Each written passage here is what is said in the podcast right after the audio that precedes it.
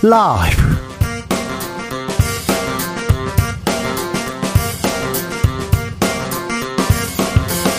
2023년 5월 15일 월요일입니다. 안녕하십니까. 주진우입니다.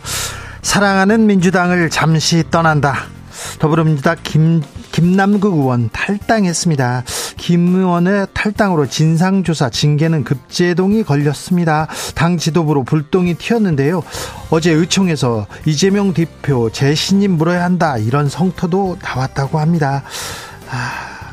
민주당은 이 코인 사태 어떻게 풀어나갈 수 있을까요? 더불어민주당 고민정 최고위원에게 들어보겠습니다.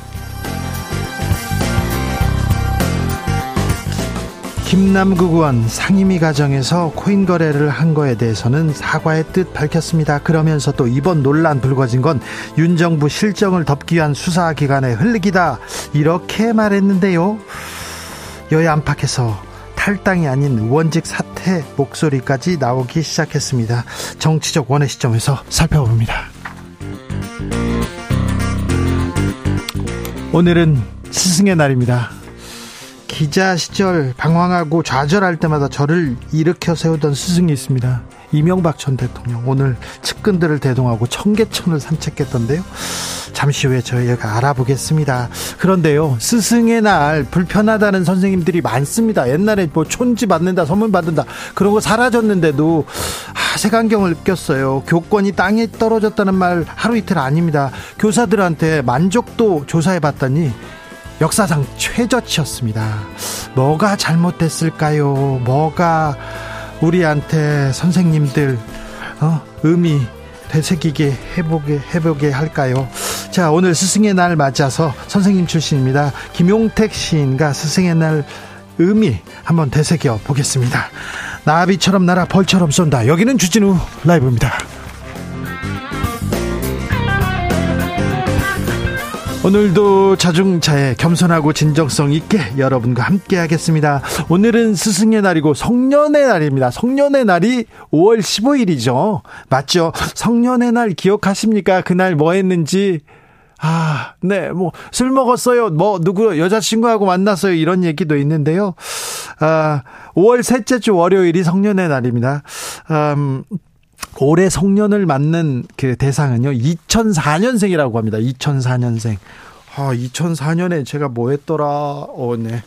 아무튼요, 옛날에는 막 물 뿌리고 막 술 먹고 그랬는데 요즘은 그렇지 않, 않는 것 같아요. 스무 살, 이제 성인으로 다시 태어나는 날인데, 어, 성년의 날 추억 있으면 알려주세요. 그리고요, 스물 살로, 스무 살로 돌아가면 난 뭐 할 거야. 나는 이건 안 할 거야. 이런 거 있잖아요. 이런 거 있으면 알려주십시오. 문자는 샵 9730 짧은 문자 50원, 긴 문자는 100원인데요. 콩으로 보내시면 무료입니다. 그럼 주진우 라이브 시작하겠습니다.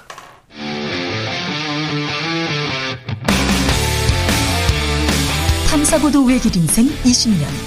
주 기자가 제일 싫어하는 것은?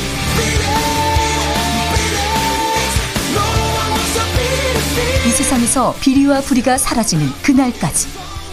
오늘도 흔들림 없이 주진우 라이브와 함께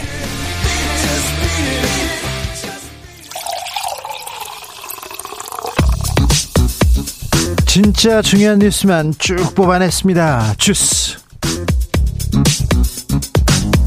정상근 기자 어서 오세요. 안녕하십니까. 공공요금 또 올랐습니다. 네, 어, 공공요금이 인상이 됐습니다. 네. 어, 정부와 정부는 오늘 2분기 전기요금과 가스요금을 현행보다 각각 5.3% 인상했습니다. 어, 이에 따라 각 가정에도 내일부터 달라진 요금 체계, 체계가 적용이 됩니다. 내일부터 당장이요? 네, 월 평균 332kWh를 사용하는 4인 가구를 기준으로 전기 요금은 기존 월 63,570원에서 66,590원으로 3,020원 정도가 더 나옵니다. 자, 전기 요금, 가스 요금 오르면 또 물가 또 따라 올라갈 것으로 보입니다. 정부가 좀 대책을 내놔야 될 텐데요. 네, 정부는 기존에 운영 중인 한국전력의 복지 할인 요금 제도를 계속 운영한다라고 밝혔습니다. 특히 사회 배려 계층에 대해서는 이번 전기요금 인상분 적용을 1년간 유예한다라고 밝혔습니다.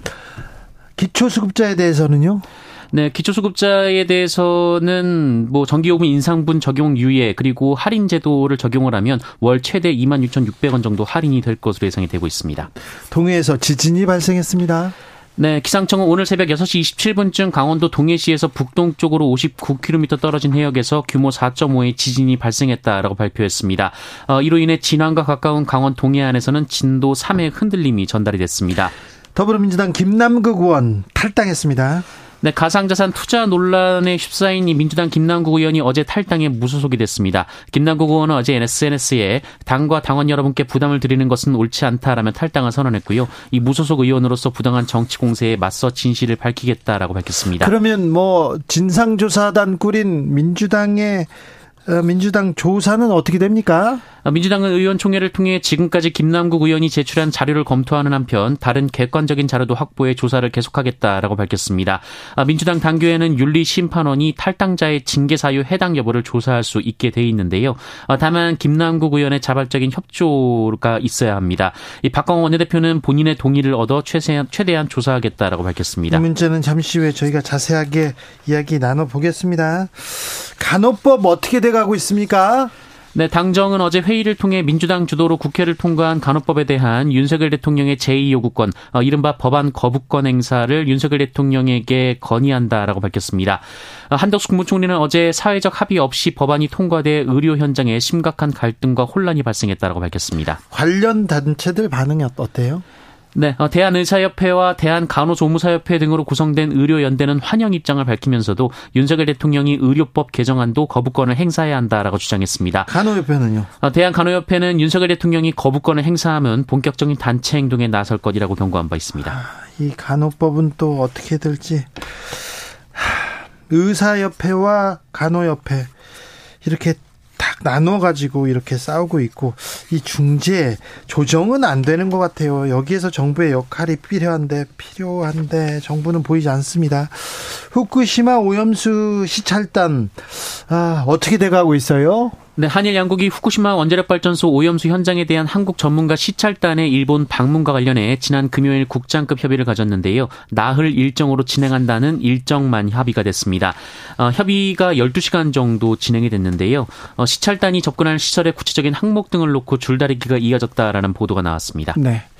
어, 제가 아까 방황하고 좌절할 때 이명박 전 대통령이 저를 이렇게 깨웠다고 했지 않습니까? 그때마다 소송, 그 다음에 뭐 경찰 조사, 검찰 조사 너무 많이 불러와가지고요.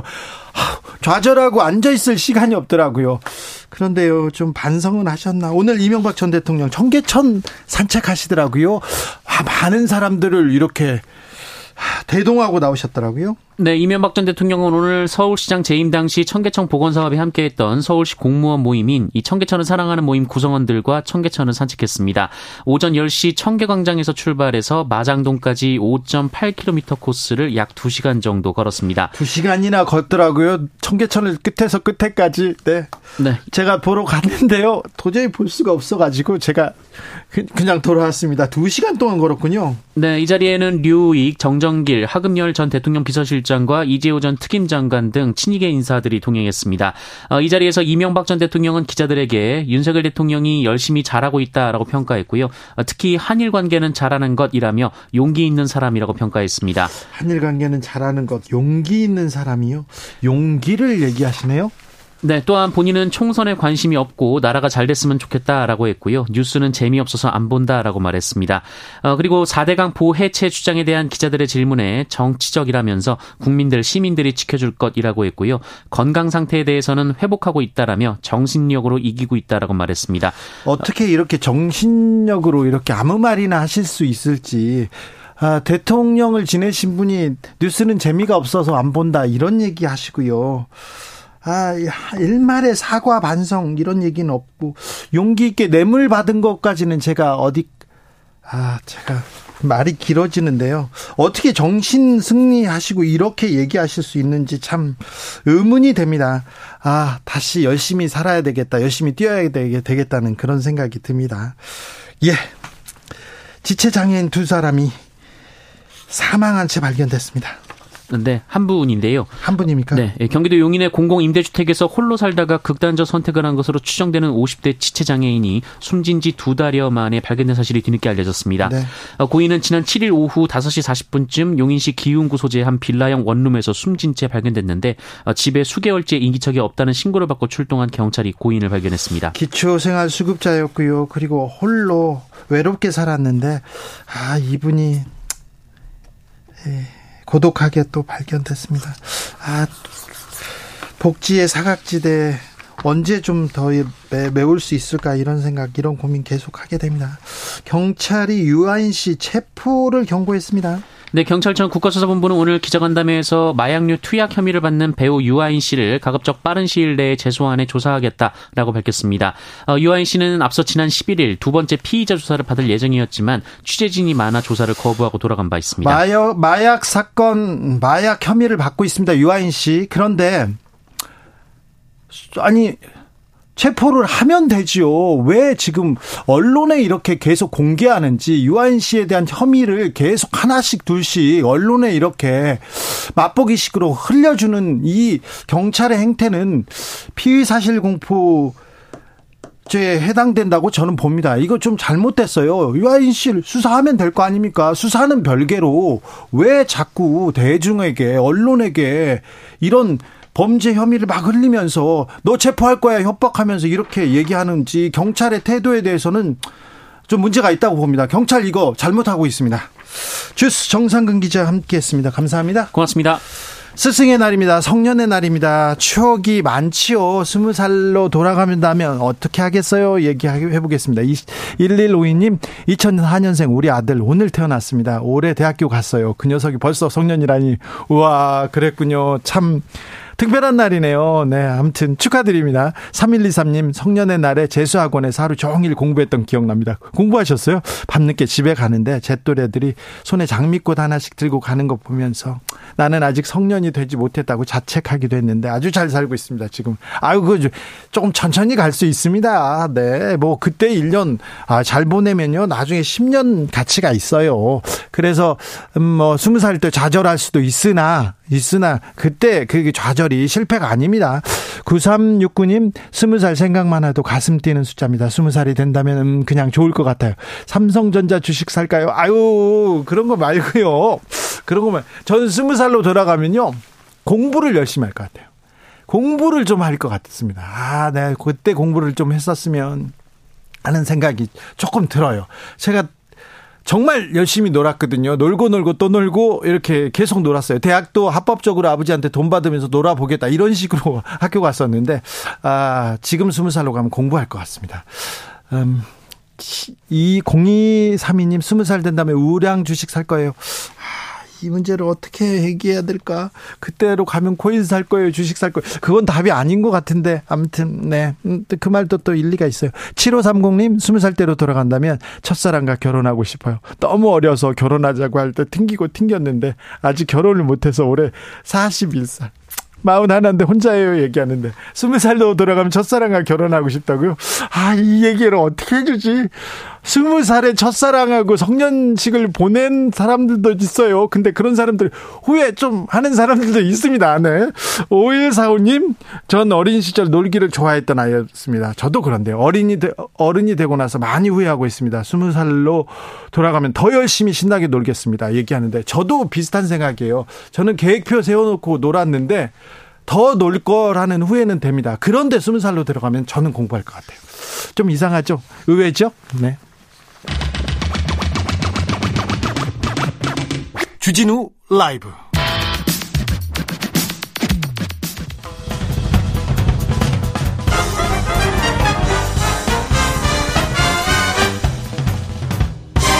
훅 인터뷰 푸른 산 푸른 호수 그 위를 날아다니며 우는 뻐국새 아이들이 노는 소리와 함께 어울려 꼭 내가 동화 속에 앉아 있는 것 같다.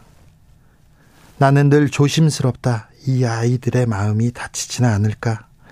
요즘 하고 있는 공부가 혹시라도 버겁지는 않을까? 내가 한 말이 아이들에게 괴로움이 되지는 않을까? 5월 스승의 날, 스승의 의미 이렇게 되짚어 보겠습니다. 섬진강 시인 김용택 선생님 모셨습니다. 안녕하세요. 안녕하세요. 네, 선생님 잘 네. 계세요? 아주 잘했습니다. 요즘 어떻게 지내세요? 어, 저는 제가 태어나고 자라서 지금 그 살고 있는 작은 마을, 굉장히 네. 이렇게 강 언덕에 있는 마을인데, 네. 어, 교사 생활을, 직장 생활 오래 전에 그만뒀기 때문에, 예. 요즘에는 계절하고 확실하게 잘 지내고 있습니다. 아, 계절하고요? 네. 예전에는 아이 네. 5월하고 잘 지내고 있습니다. 그렇습니까? 5월하고요. 옛날에는 아이들하고 놀면서 잘 지내셨어요. 그, 그 아이들과 놀, 놀고 지켜보고 시도 많이 쓰시고요. 그렇죠. 그 그런데 그 선생을 그만두고 났을 때 굉장히 그렇고 괴로웠습니다. 아 그래요? 네. 그때 뭐 어른이기 때문에 저는 초등학교 아이들하고 같이 지냈잖아요. 네. 어른이기 때문에 아이들한테 너무 잘못한 게 많아서 아, 그... 어, 지금도 이렇게 뭐 스승은날에 대해서 한 번도 이렇게 생각해 본 적이 없고 네. 어, 스승 얘기를 하고 그러면 아, 그때 애들한테 잘못했던 일들이 너무 하나하나 이렇게 낱낱이 이렇게 다가오기 때문에 부끄럽죠. 아, 그래요? 괴롭, 괴롭죠. 아니, 선생님은 아이들하고 이렇게 소풍도 많이 가고, 글짓기도 많이 하고, 그림도 많이 그리고 그래서, 아, 선생님한테 배우면 좋겠다는 생각을 제가 했는데, 네. 어, 잘해준 것보다 부끄럽고 미안한 것만 생각납니까? 그렇죠. 잘해준 건 전혀 생각이, 잘해, 잘, 잘했는지 어떻는지는 모르겠지만, 네. 잘했다는 생각이 뭐 이렇게 조금 떠오르기도 하는데, 네. 잘못한 일들만 다 이렇게 확실하게 이렇게 그 드러나 있죠. 네. 이렇게 부끄럽고 괴롭고 그 스승의 날이면 괴롭고 슬프고 그러죠. 스승의 날에 그래도 제자들이 많이 찾아오지 않습니까? 뭐 저는 제자들하고 이렇게 뭐 연대를 연대감을 갖고 있다든가 이런 게 별로 없고 네. 어 이제 뭐 한 서너 명 정도가 이렇게 뭐 오늘은 커피 사 드시라고 네. 뭐, 뭘 표를 보내, 보내주고. 아, 아, 그런 거 보냈구나. 네, 그때 6, 6학년을, 대개 이제 초등학교는 6학년이 자기 담임 선생으로 생각하기 때문에 스승으로 생각해요. 예, 예. 다른 아이들은 뭐 별로, 어, 다른, 뭐, 5학년까지는 별로 의미가 없고, 예. 6학년 담임 선생을 스승으로 생각해요. 아, 그래요? 네, 그래서 저는 6학년을 한 번밖에 안 가르쳐서, 네. 그 아이들이 이따금 이제 스승을 꽃 화, 분을 보내주죠. 아 그렇습니까? 네네. 우리 시대 스승의 의미는 뭘까요? 스승의 의미가 좀 바뀐 것도 같고 그렇기도 합니다. 스승, 아유, 스승 얘기, 선생님 얘기하면 괴롭죠. 왜냐하면 선생님이 선생님으로 제대로 서 있을, 서 있을 수가 없고, 학생들이 학생으로 제대로 공부를 하는, 인간 공부를 하는 학생으로 제대로 서 있을 수가 없고, 네. 또 학부형들도 제대로 제자리에 있을 수가 없는 어, 게 우리 사회 현실이잖아요. 아, 예. 네, 제대, 어디, 뭐, 교육, 교육만 똑바로 설 수도 없는 것이잖아요. 그렇죠. 근데, 그, 뭐, 어, 괴롭죠, 사실. 도대체 우리 어른들이 아이들에게 지금 무슨, 무엇을 가르치고 있는지, 어떻게 살아라고 가르치고 있는지. 예. 괴롭죠. 아, 맞아요. 주 선생님도 잘 아시잖아요. 아이들 보면 미안하고, 미안한 마음이 큽니다. 네. 그렇죠. 그 지금 아이들이 운동장에서나 골목에서나 네. 뛰어노는 노는 아이들이 없어요. 노는 아이들 보셨어요? 골목에서? 아니 그렇죠. 요즘은 네, 운동장에서 뛰어노는 아이들이 없고 네. 우리나라 교육자들이 제일 많이 그 외, 외국에 나가서 그 공부를 해온 데가 핀란드라는 나라잖아요. 네.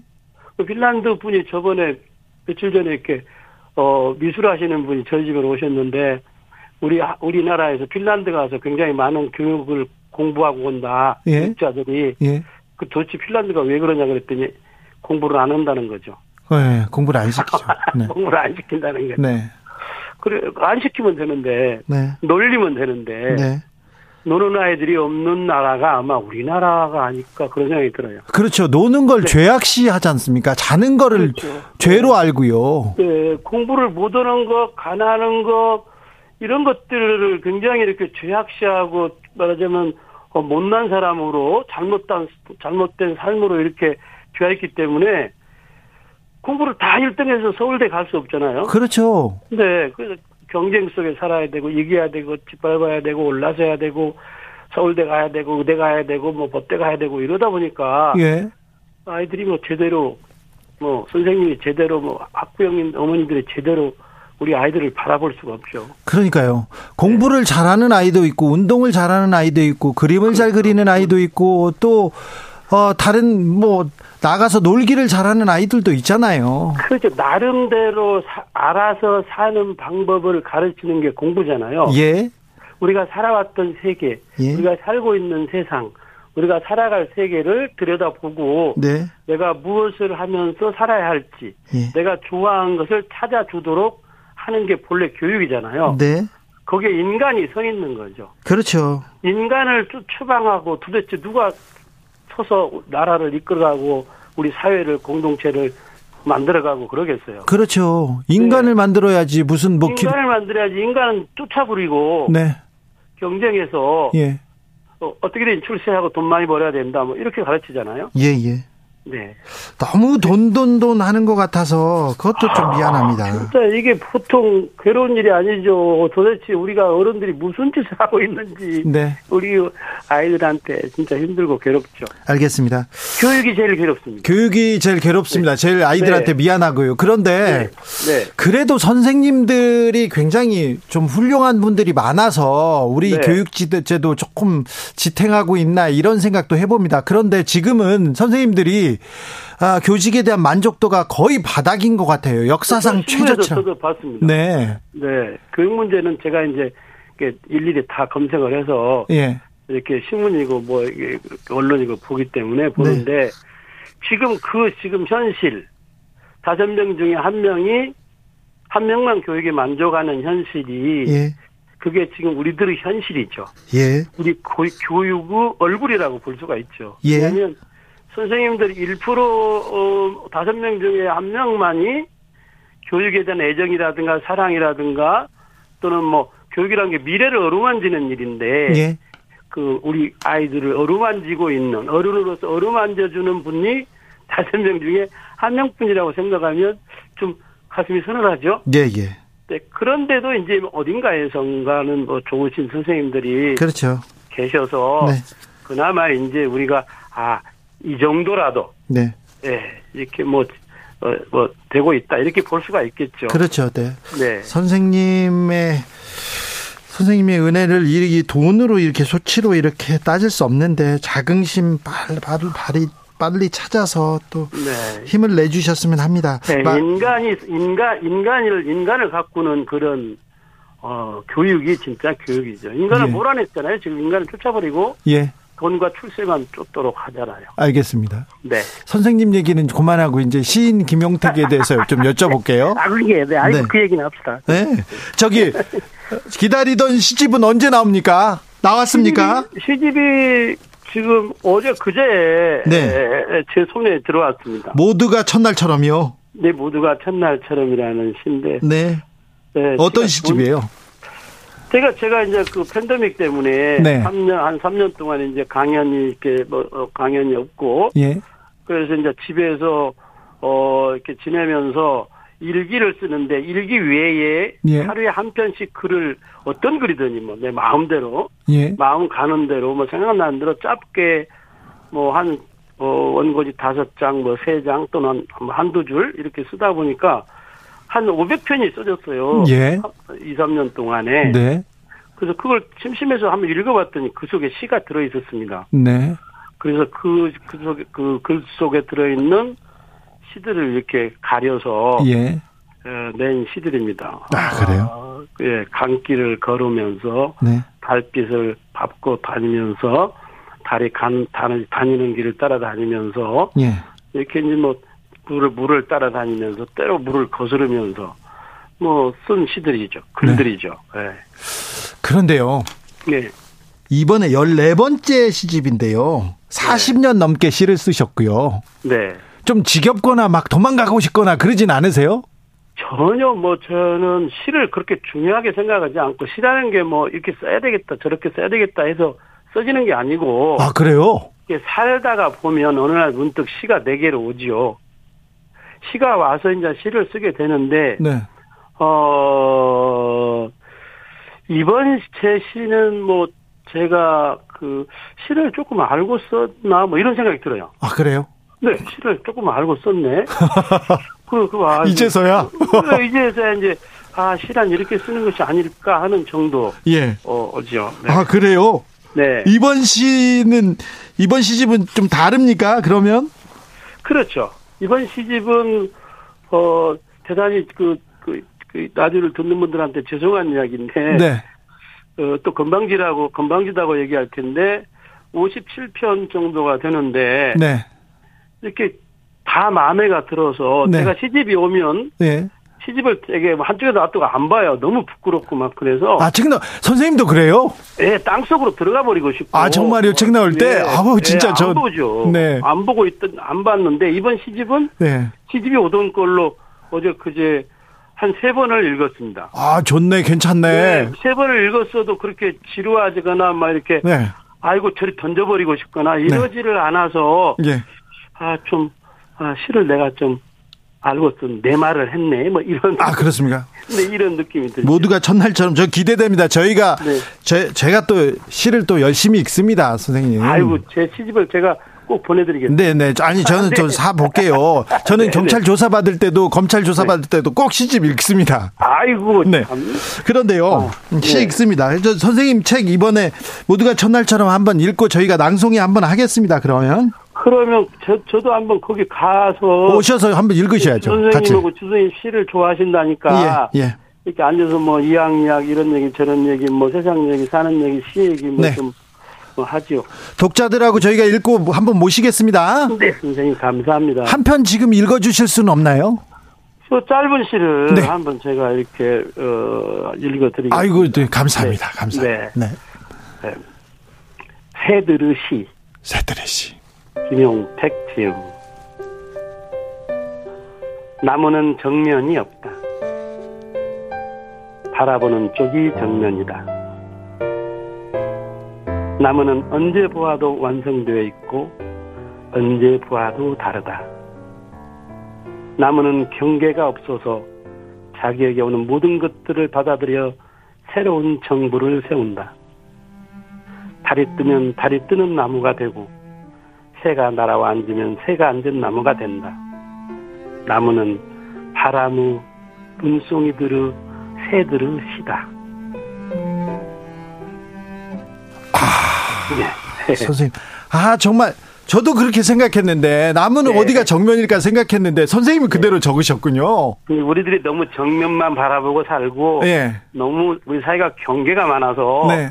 이게 혼란스럽고 복잡하고 예. 그러죠. 아름다움이 사라졌습니다. 네.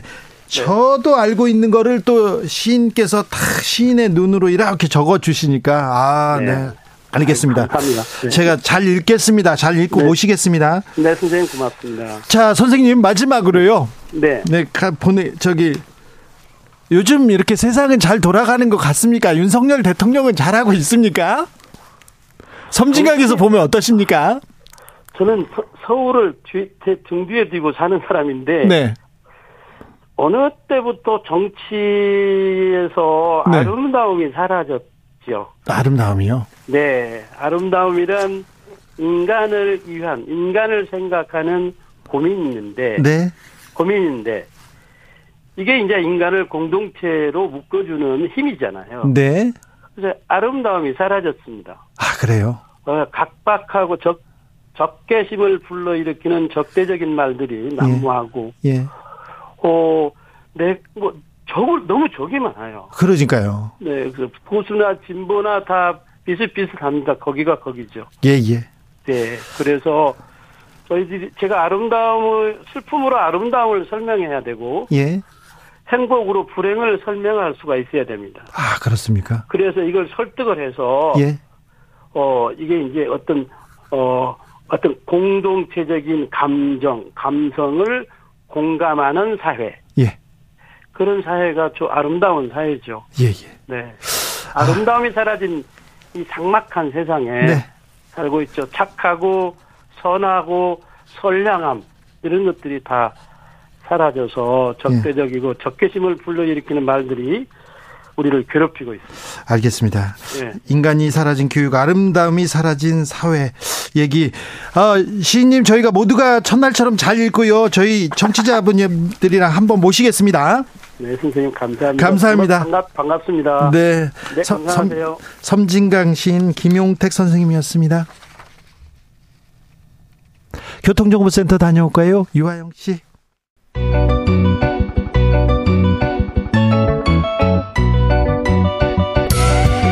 한층 날카롭다, 한결 정확하다, 한편 세심하다, 밖에서 보는 내밀한 분석, 정치적 원의 시점.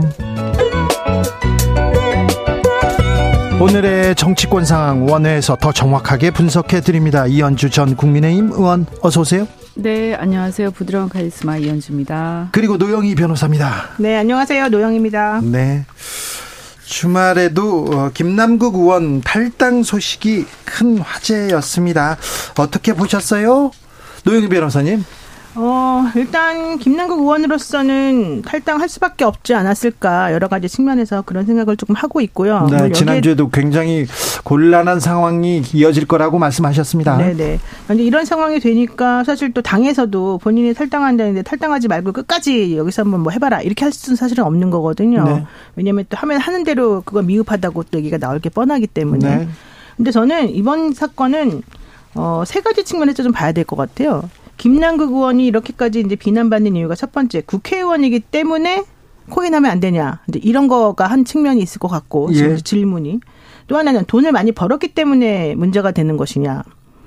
세 번째로는 가난 코스프레를 한 것이 정말 문제냐. 이제 이 세 가지 측면에서 저는 조금 생각을 해봐야 될 것 같아요. 첫 번째 세가 세 번째 지금 비난이 집중되고 있습니다. 네, 맞습니다. 그리고 돈을 많이 벌었느냐 하는 거는 이제 그때 당시에 돈을 그렇게 많이 번 것처럼 보이는 코인을 가지고 있었다는 거지. 현재는 어떤지는 사실 안 나와요. 아직 안 밝혀졌어요. 그래서 그 부분에 대해서는 저는 조금 잘못된 얘기인 것 같고 예. 국회의원이기 때문에 어, 이거 하면 안 된다. 예를 들면 의정 활동하거나 상임위원회에 있을 때 그런 거 하면 안 된다. 이건 뭐 너무 당연한 얘기라서 네. 그거는 비난을 받아야 될 것 같아요. 본인 말대로. 예. 근데 이제 몇 천 원짜리 거래한다고 그랬다는 건 좀 믿기지는 솔직히 않아요. 그래서 예. 어쨌든 중요한 건 만약에 국회의원이기 때문에 이런 거 하면 안 된다는 비난이 타당한다면 저는 다른 국회의원들도 좀 봐야 될 것 같아요. 아, 네. 이번 그러니까, 기회에. 네, 이번 기회에 민주당의 김남국 의원 뿐만 아니라 사실 이 코인 열풍이 되게 많이 불었었거든요. 몇 년 동안에. 저도 사실은 해보고 싶었으나 이제 저는 못했는데, 어, 사실은 저 말고 수많은 국회의원들이나 수많은 뭐 젊은이들이나 수많은 뭐 사람들 다 많이 했을 것 같아요. 이거는 뭐 불법도 아니었고 나쁜 것도 아니니까. 근데 그렇다면 그 하는 거는 문제가 안 되는데 국회의원이라는 직업 특성상 의정 활동에 매진하지 않고 이거 했다는 게 문제가 될 수 있기 때문에 네. 그렇다면 다른 국회의원들만이라도 한번 전수조사해서 정확히 따져보는 게 맞을 것 같고요. 그런 다음에 만약에 김남국 의원 같은 뭐게 나오면 그때 가서 또 이제 비교해가지고 정확히 얘기를 해봐야 되겠죠. 또 하나는 가난 코스프레가 문제라고 한다면 코인을 해서 돈을 버는 것하고 가난해 자기가 겸 가난하다 난 좀 자린고비다 이렇게 말한 것하고가 직접적인 인과관계가 있느냐. 그 직접적인 인과관계가 있어요. 저는 솔직히 그건 직접적인 인과관계는 없을 것 같아요. 물론 간접적으로는 가난하고 나는 음, 돈도 없고 뭐 힘들다라고 말했는데 알고 봤더니 코인 부자였다. 그거는 솔직히 말해서 이제 현상을 두고 말을 하는 거거든요. 근데 그다 그때 당시에 그렇게 말했던 것하고 실제 코인을 보유하는 것하고는 별개 문제이기 때문에 그걸 좀 냉철히 따져보는 게 같아요. 이현주 의원님. 네, 뭐 다른 의원들 국회의원일 경우에 이제 거기 좀 집중을 해야 되는데 아무래도 이걸 하다 보면 어, 여기에 너무 정신이 팔리지 않았겠느냐. 근데 국회의원으로서 어떤 충실 의무 네. 이런 거 국민들이 볼 때는 좀이 어, 부분이 눈살이 찌푸려질 수밖에 없다. 요요 부분은 말씀하신 대로 전 다른 의원들도 역시 네. 똑같은 잣대로 어, 보긴 봐야 될 것이고 이것은 이제 어차피 이게 이슈가 됐기 때문에 어, 할 수밖에 없지 않느냐 이런 생각이 들고요. 그다음에 이제 가난 코스프레 뭐 이거는 이제 코스프레인지 뭔지 모르겠지만 어쨌든 이제 조금 정서적인 부분이 있었던 것 같아요. 어 과거에 이제 국민의힘에도 어 나는 임차인입니다라고 해서 굉장히 네. 공감을 얻었다가 나중에 알고 보니까 네. 어 가짜 임차인이다 이래 가지고 굉장히 비난을 받았죠. 그 지금도 네. 마찬가지인데요. 이런 차원에서도 어 이것이 이제 정서적으로 굉장히 국민들이 믿었던 또 특히 이제 김남국 의원을 또 어쨌든 뭐 정치적으로 찬성을 하든 안 하든 간에 어, 그 사람의 어떤 어, 성향 이런 것들에 대해서 어, 아무래도 이렇게 조금 신뢰하던 부분들이 좀 뒤통수 맞는 느낌 좀 있을 거예요. 그래서 이거는 뭐 정서적인 부분이다 이렇게 보이고요. 어, 하나도 이제 이 그 외에는 제가 볼 때는 뭐 정서적인 이런 것들을 떠나서 좀 과도하다라고 볼 수도 있는데 다만 이제 아쉬운 부분은 재산 등록을 할 때 이게 이제 등록 대상이 아니지 않습니까? 네. 그래서 이제 안 하긴 했어요. 근데 사실은 우리가 어, 이게 금액이 뭐 예를 들어서 얼마 안 된다 이러면 그냥 넘어갈 수도 있겠지만 이제 크잖아요. 그러면 어, 아, 이게 재산 등록을 해야 돼, 말아야 돼, 굉장히 고민을 할 것 같거든요. 그러면 아마 뭔가 뭐 성관이라든가 관련된 데다 문의할 수도 있었을 텐데, 그냥 공개적으로 이것을 내가 등록을 해야 될까 말아야 될까라고 차라리 그때 이게 이슈가 됐었고, 그래서 아, 그땐 등록 안 했지만 나중에 하겠다라든가 이렇게 정리가 됐었으면 문제가 안 됐을 텐데, 이게 그냥 아무 말 없이 넘어간 부분에 대해서는, 아, 이게 금액이 그렇게 큰데, 당연히 저는 이렇게 합리적으로 보면 고민이 좀 될 것 같은데 고민 안 했나? 그리고 고민을 하다가 그냥 넘어간 부분들은 조금은 자신이 이제 국회의원이라는 것에 대해서 좀 가볍게 생각한 거 아닌가라는 좀 아쉬움이 있고요. 그 다음에 이해관계 충돌 문제는 이거는 이제 사실관계 이제 수사나 뭐 조사나 이런 걸 해봐야 알겠죠. 그래서 이거는 지금은 뭐라고 할 수는 없는데 이 부분은 본인이 좀 정확하게 사실을 좀 밝힐 필요가 있다라고 생각이 됩니다. 그런데요, 국민, 아, 국민들이 의혹의 눈초리를 보고 있습니다. 민주당에서도 진상 조사하겠다, 윤리 감찰하겠다 이렇게 얘기했는데 탈당을 했어요. 아무래도 탈당을 하면 이 진상조사 윤리 감찰은 어려워지는 겁니까? 안 되는 겁니까?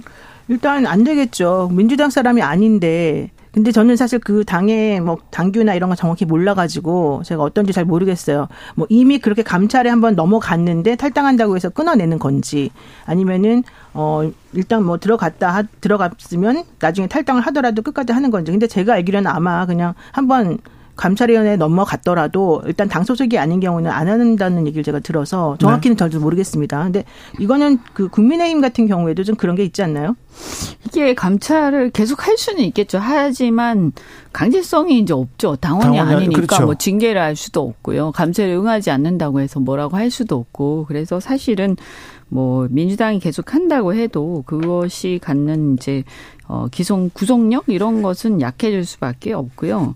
근데 결국은 이제 제가 봤을 때는 아 이게 이제 아마 이 탈당 문제에 대해서 어 이제 얘기들이 있어요. 비난 같은 게 굉장히 많이 있을 수밖에 없다. 그래서 물론 그러면 탈당 안 하면 어쩌라는 거냐 이럴 수도 있는데 어 이게 보면 이상하게 자꾸 이렇게 뭐 어, 뭐 좀 문제가 되면 이제 탈당을 해서 탈당을 한 다음에 그 다음에 이게 해명이 되면 되는데 네. 우리가 이때까지 이렇게 좀 지켜본 여러 가지 김남국 의원뿐만이 아니라 그 전에 이제 그 다른 의원들의 여러 사례도 보면 탈당을 한 다음에 뭔가 흐지부지 된 경우들이 많단 말이에요. 그래서 네. 이런 거에 대해서 국민들의 인식이 되게 안 좋아요. 아, 이게 또 탈당하고 또 흐지부지 하려는 거 아니야? 탈당으로 그냥 흐지부지 한다. 이렇게 생각하는 여론이 있습니다. 그런데 국민의힘에서는 음. 김남국 탈당하라, 탈당하라 하더니 탈당했더니 이제 탈당으로는 안 된다. 이렇게 또 얘기 아, 나오고. 그래, 그럼 그 다음에 음, 또 어떻게 하라는, 어떻게 하라는 건가요? 음, 사퇴하라는 건가요? 국회의원을? 원래 국 민의힘에서는 사퇴하라 이런 얘기를 음. 했었었죠, 사실은. 음. 그래요? 네.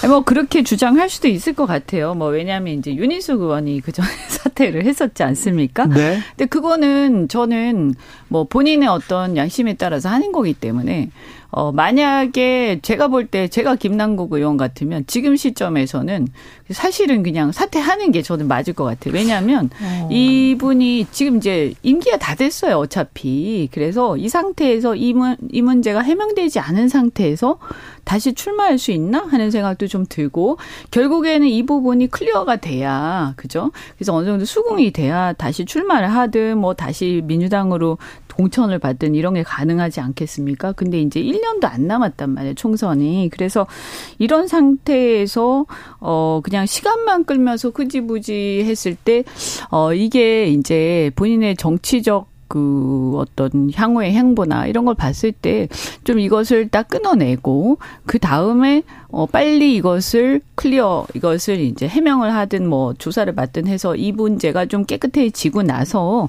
어 이게 이제 어느 정도 여론에서 받아들여지고 난 후에 그리고 다시 정치적으로 자기가 심판을 받는 게 맞지 이 상태로 개인적으로 제가 볼 때 이 상태로 그냥 계속 이렇게 유야무야 가다가는 오히려 더 정치적으로 저는 안 좋을 수도 있다. 근데 저는 약간. 입장이 다른데요. 지금 김남국 의원 주장은 나는 내가 물론 뭐 이제 음. 국회의원으로서 그런 거를 좀 자주 잦은 시간에 했다. 이거는 미안하다고 생각하는데 하지만 나는 당신들이 지금 제기하는 의혹 같은 것 예를 들면은 뭐 그런 코인 발행 업체나 거래 업체들하고 무슨 유착을 했다느니 아니면은 뭐 뭘 받았다느니 상장 정보가 있었다느니 뭐 대선에 뭐 썼다니 이런 말도 안 되는 그런 의혹들은 나는 아니다라고 단호히 말하는 입장인데 지금 상장 회사에서 에어드롭 그러니까 무상으로 코인을 받긴 받은 겁니까? 네, 받았다고는 해요. 받았어요? 근데 그게 김남국 음. 의원에게만 준 게 아니라 그 회사에서 주는 기준이 있어서 그 기준에 맞춰서 줬다는 거예요. 네. 그래서 어, 그 얼마나 어, 언제 얼마나 받았다 그 네, 얘기까지는 네, 안 했죠. 네, 정확히 모르겠고 음. 지금 하고 싶은 말은 지금 본인은 아니다. 나는 억울하다. 이거는 명예와 관련해서 내가 분명히 회복해야 된다고 네. 주장하는 상황인데 이런 예. 상황에서 일단 탈당을 해서 당의 부담을 안 주고 내가 독립적으로 싸우겠다. 이 정도까지는 허용이 되는 거지만 지금 자기가 본인이 이걸 부인하고 있는 상황인데 모든 걸 다 내려놓고 난 국회의원도 아니겠다? 이건 저는 아니라고 봐요. 그러니까 국회의원 뽑아준 뭐 사람들에게 뭐 약속이 있는 거죠. 이제 본인의 결국에는 정치적 판단의 문제일 수도 네. 있는데 어, 이런 이제 의혹들이 있으니까 아무런 그 권한을 갖지 않고 어, 평인, 평, 평인, 그러니까 그냥 일반, 어, 국민의 한 사람으로 돌아가서 이 문제를 빨리 털고 내가 다시 정치적으로 심판받기도 이럴 수도 있는 거죠. 아니, 그러니까 뭐, 임기가 별로 남지도 않았기 때문에 굳이 저는 거기 뭐 연연할 필요가 있냐 하는데. 아니, 그건 뭐 공천의 문제나 임기 문제랑 다르죠. 자, 그런데 사람들에 대한 책임인 거죠. 지금 탈당으로 일단 윤리감찰과 불가능. 진, 어, 진상조사가 어려워졌습니다. 그러자 네. 이제 불똥이 지도부로 튀는 양상인데 어제 의원총회 의원들이 다 모여서 얘기 나왔는데 새신의총에서 네. 네, 새신의총 어떤 목소리 나왔습니까? 그러니까 거기서는 뭐 지도부가 이런 식으로 그 도덕적으로 해이해진 이런 상황에 대해서 아무런 책임도 지지 않고 뭐, 뭐 하고 음. 있느냐. 지도부의 책임. 네, 지도부에 대해서 책임을 물은 걸로 알고 음. 있는데 국회의원 하면서 이거 하는 걸 왜 당신들이 몰랐냐. 다 알면서 왜 넘어간 거 아니냐. 먼저 뭐 이런 얘기가 나왔다는 음. 거예요. 근데 그걸 가지고서 지금 지도부한테 이걸 책임을 물을 수가 있어요. 예를 들면 주식 투자가 지금 음. 불법이 아니잖아요. 근데 내가 주식을 투자한다고 해서 다른 주식하는 거 모르죠. 우리 당의 대표가 나한테 와가지고 야 너는 왜 주식을 열심히 해서 돈을 버니? 너 하지 말아라. 이렇게 음. 할 수도 없는 거잖아요. 아니, 주식 마찬가지 코인 아니에요? 투자를 한 걸 가지고 뭐라고 한게 그러니까. 아니라 그 후에 대처가 좀 미흡했다 이 부분에 아, 대해서는 그, 대처 네. 그 대처도 마찬가지인 게 제가 그래서 좀 답답하다고 생각하는 게 처음에 김남국 의원이 해명을 하고 처음에 조선일보에서 계속 집중적으로 공격해서 얘기 나올 때 사실 그때까지 밝혀진 거는 특별한 게 없었었어요. 김남국이 알고 봤더니 가난하다고 했는데 어 코인을 많이 그당 당시에 보유하고 있었다였었어요. 지금 보유하고 있다도 아니었고요. 그러니까 지금은 있는지 없는지 모르겠지만 그 당시에 60억 상당이었다. 이게 좀, 헷,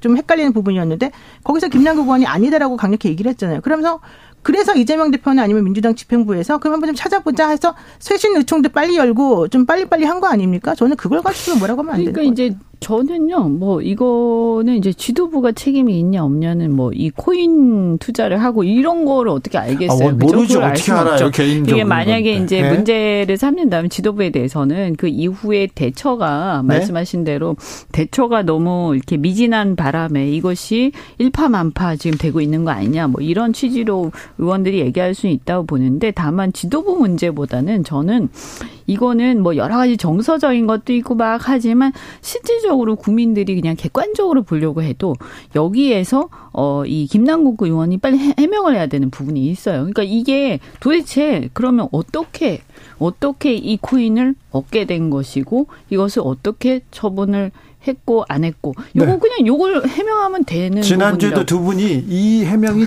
최우선이다. 빨리 네. 이 문제를 그, 게다 이해가 가면 사실 이건 사실 어떻게 보면 개인의 거래일 수도 있는 거기 그러면 때문에 아직 법적으로 문제가 네. 될 것이 지금 네. 나오지 않았어요. 그러니까 네. 이거를 해명을 하면 되는 거예요. 그리고 사실은 대선 문제도 어 이게 이 뭐 본인이 돈 얼마를 벌었건 간에 이게 대선 자금을 쓰였는지 안 쓰였는지 금방 알 수 있는 거 아니에요. 그거는 수사기관이. 그래서 그 문제 이전 에 저는 일단 김남국 의원이 이 돈이 어떻게 갑자기 이런 거액의 코인을 살 수 있었고 그리고 이것을 어떻게 처분해 이것만 네. 깨끗하게 해명이 되고 이게 국민들이 봤을 때 수긍이 되면 저는 뭐 그 나머지 뭐 무슨 어 코스프레 이런 문제 가난 코스프레 이런 그렇죠. 것들은 뭐 정서적인 문제라서 이걸 가지고 저는 딱히 뭐라고 할 수는 없지 않느냐 이렇게 보이거든요. 근데 알겠습니다. 그게 지금 보면 뭐가 이렇게 계속 어, 지지부진해요. 그러니까 자꾸 의혹이 커지는 거예요. 그래서 이거는 김남국 의원 개인이 이걸 빨리 이 문제에 대해서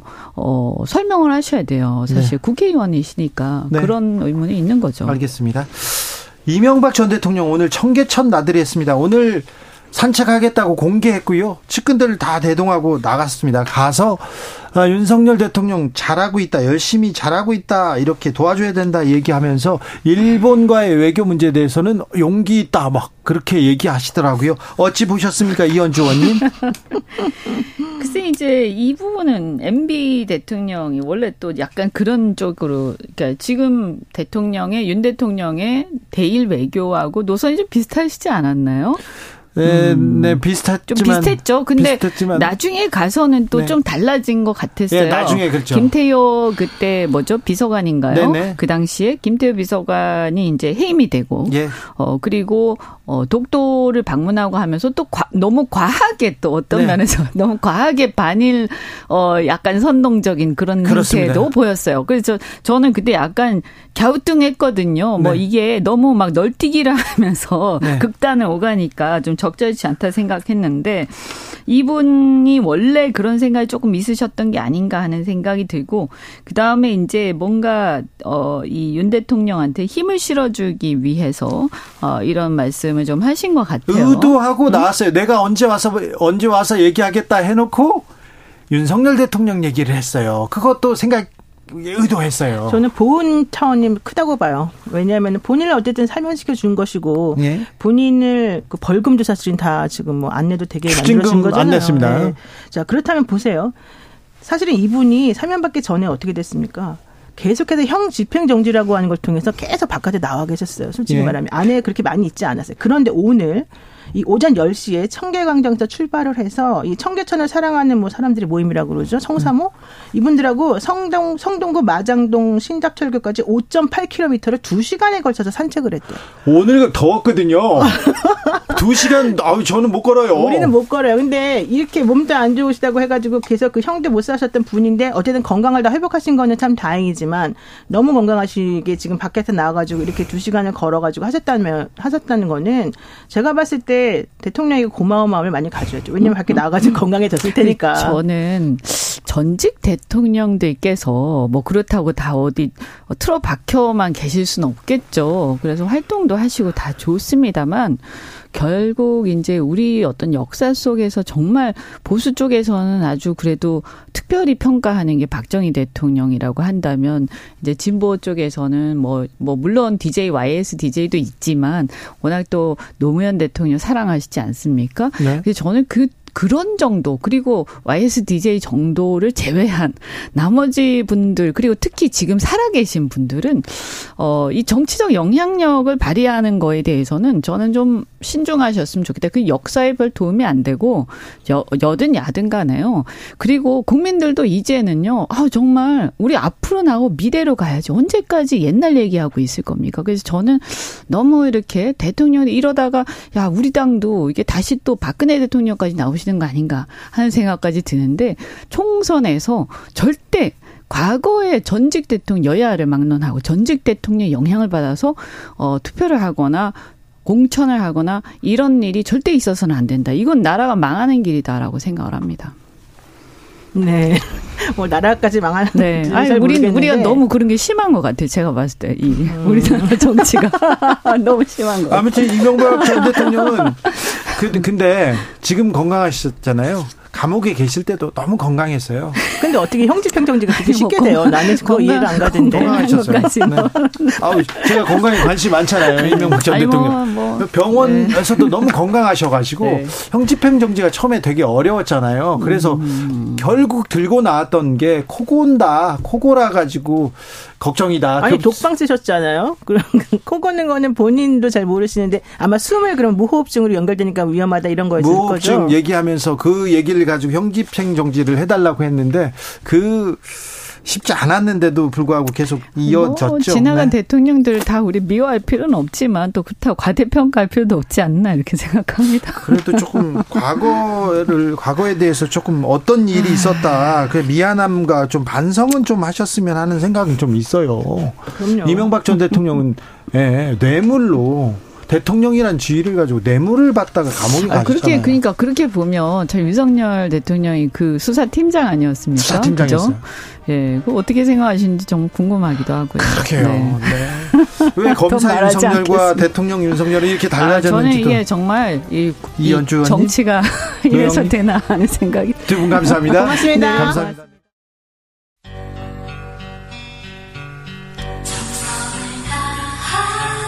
정성을 다하는 국민의 방송. KBS 주진우 라이브. 그냥 그렇다고요.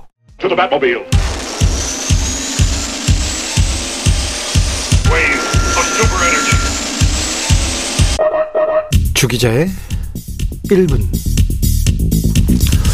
어제 정부 고위 관계자들이 다 모이는 자리가 있었습니다. 김대기 대통령 비서실장이 윤석열 정부 1년을 돌아보면서 우리 사회가 참 병들었구나, 비정상이구나, 많이 느꼈다, 이렇게 말했습니다. 윤석열 정부 2인자가 보는 우리 사회가 병든 이유가 뭘까요? 한번 짚어볼까요? 탈원전 같은 것으로 경제도 활력을 잃고, 국가 부채도 많이 늘고, 가짜 뉴스도 늘었다. 전기가 부족해서 경제가 안 돌아갔다는 건 아닐 테고요. 국가 부채도 가짜 뉴스도 탈원전 때문이라고요. 원전을 없앤 것도 아니고 가동을 막은 것도 아닙니다. 원전보다 친환경 에너지에 중점을 투자. 이렇게 정책 하나 냈는데 이 정책으로 경제 지표가 엉망이고 구멍난 민생 이거 설명이 안 되지 않습니까? 설명이 무리가 있습니다. 대통령 실장 얘기를 좀 더 들어볼까요? 북한 지령을 받은 간첩들이 공적 기관에 스며들고 마약에 어린 고등학생까지도 손을 뻗치는 그런 위험한 상황이 되지 않았나? 이렇게 진단했는데 간첩 때문이라고요? 공직자가 움직이지 않고 마약이 퍼지는 게 간첩 때문이다. 거의 1년 동안 간첩 타령을 하셨는데 타령 그만하시고 이제 간첩 때문에 사회가 병들었으면 실장님 빨리 간첩을 잡으셔야죠. 얼른 안 잡고 뭐 하십니까? 언제까지 탓하실 거예요? 탈원전간 간첩. 없었으면 어쩔 뻔 하셨어요. 설마 이런 소리를 4년 동안 더 하시지는 않겠죠? 그런 얕은 인식으로 무너진 법치를 어찌 바로 세우고 시장 경제를 어찌 살려내실지 국민된 한 사람으로서 참 걱정이 큽니다. 주기자의 1분이었습니다. 구름에 빛이 느려지고 린 시간을 거슬러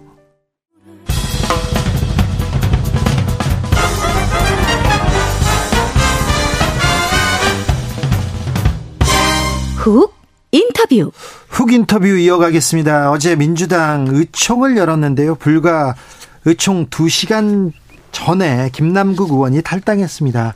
윤리감찰 지시 이틀 만인데요.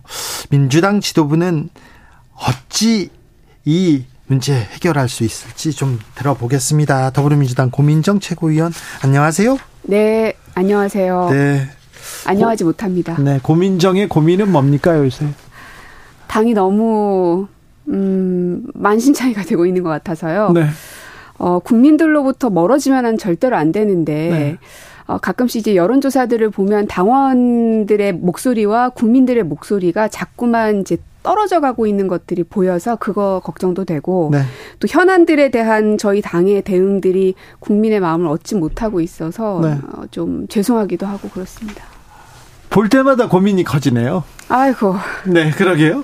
자, 어제 의원들이 다 모여가지고 6시간 동안 경론, 어, 의총이 있었어요. 어떤 내용, 어떤 내용 있었어요?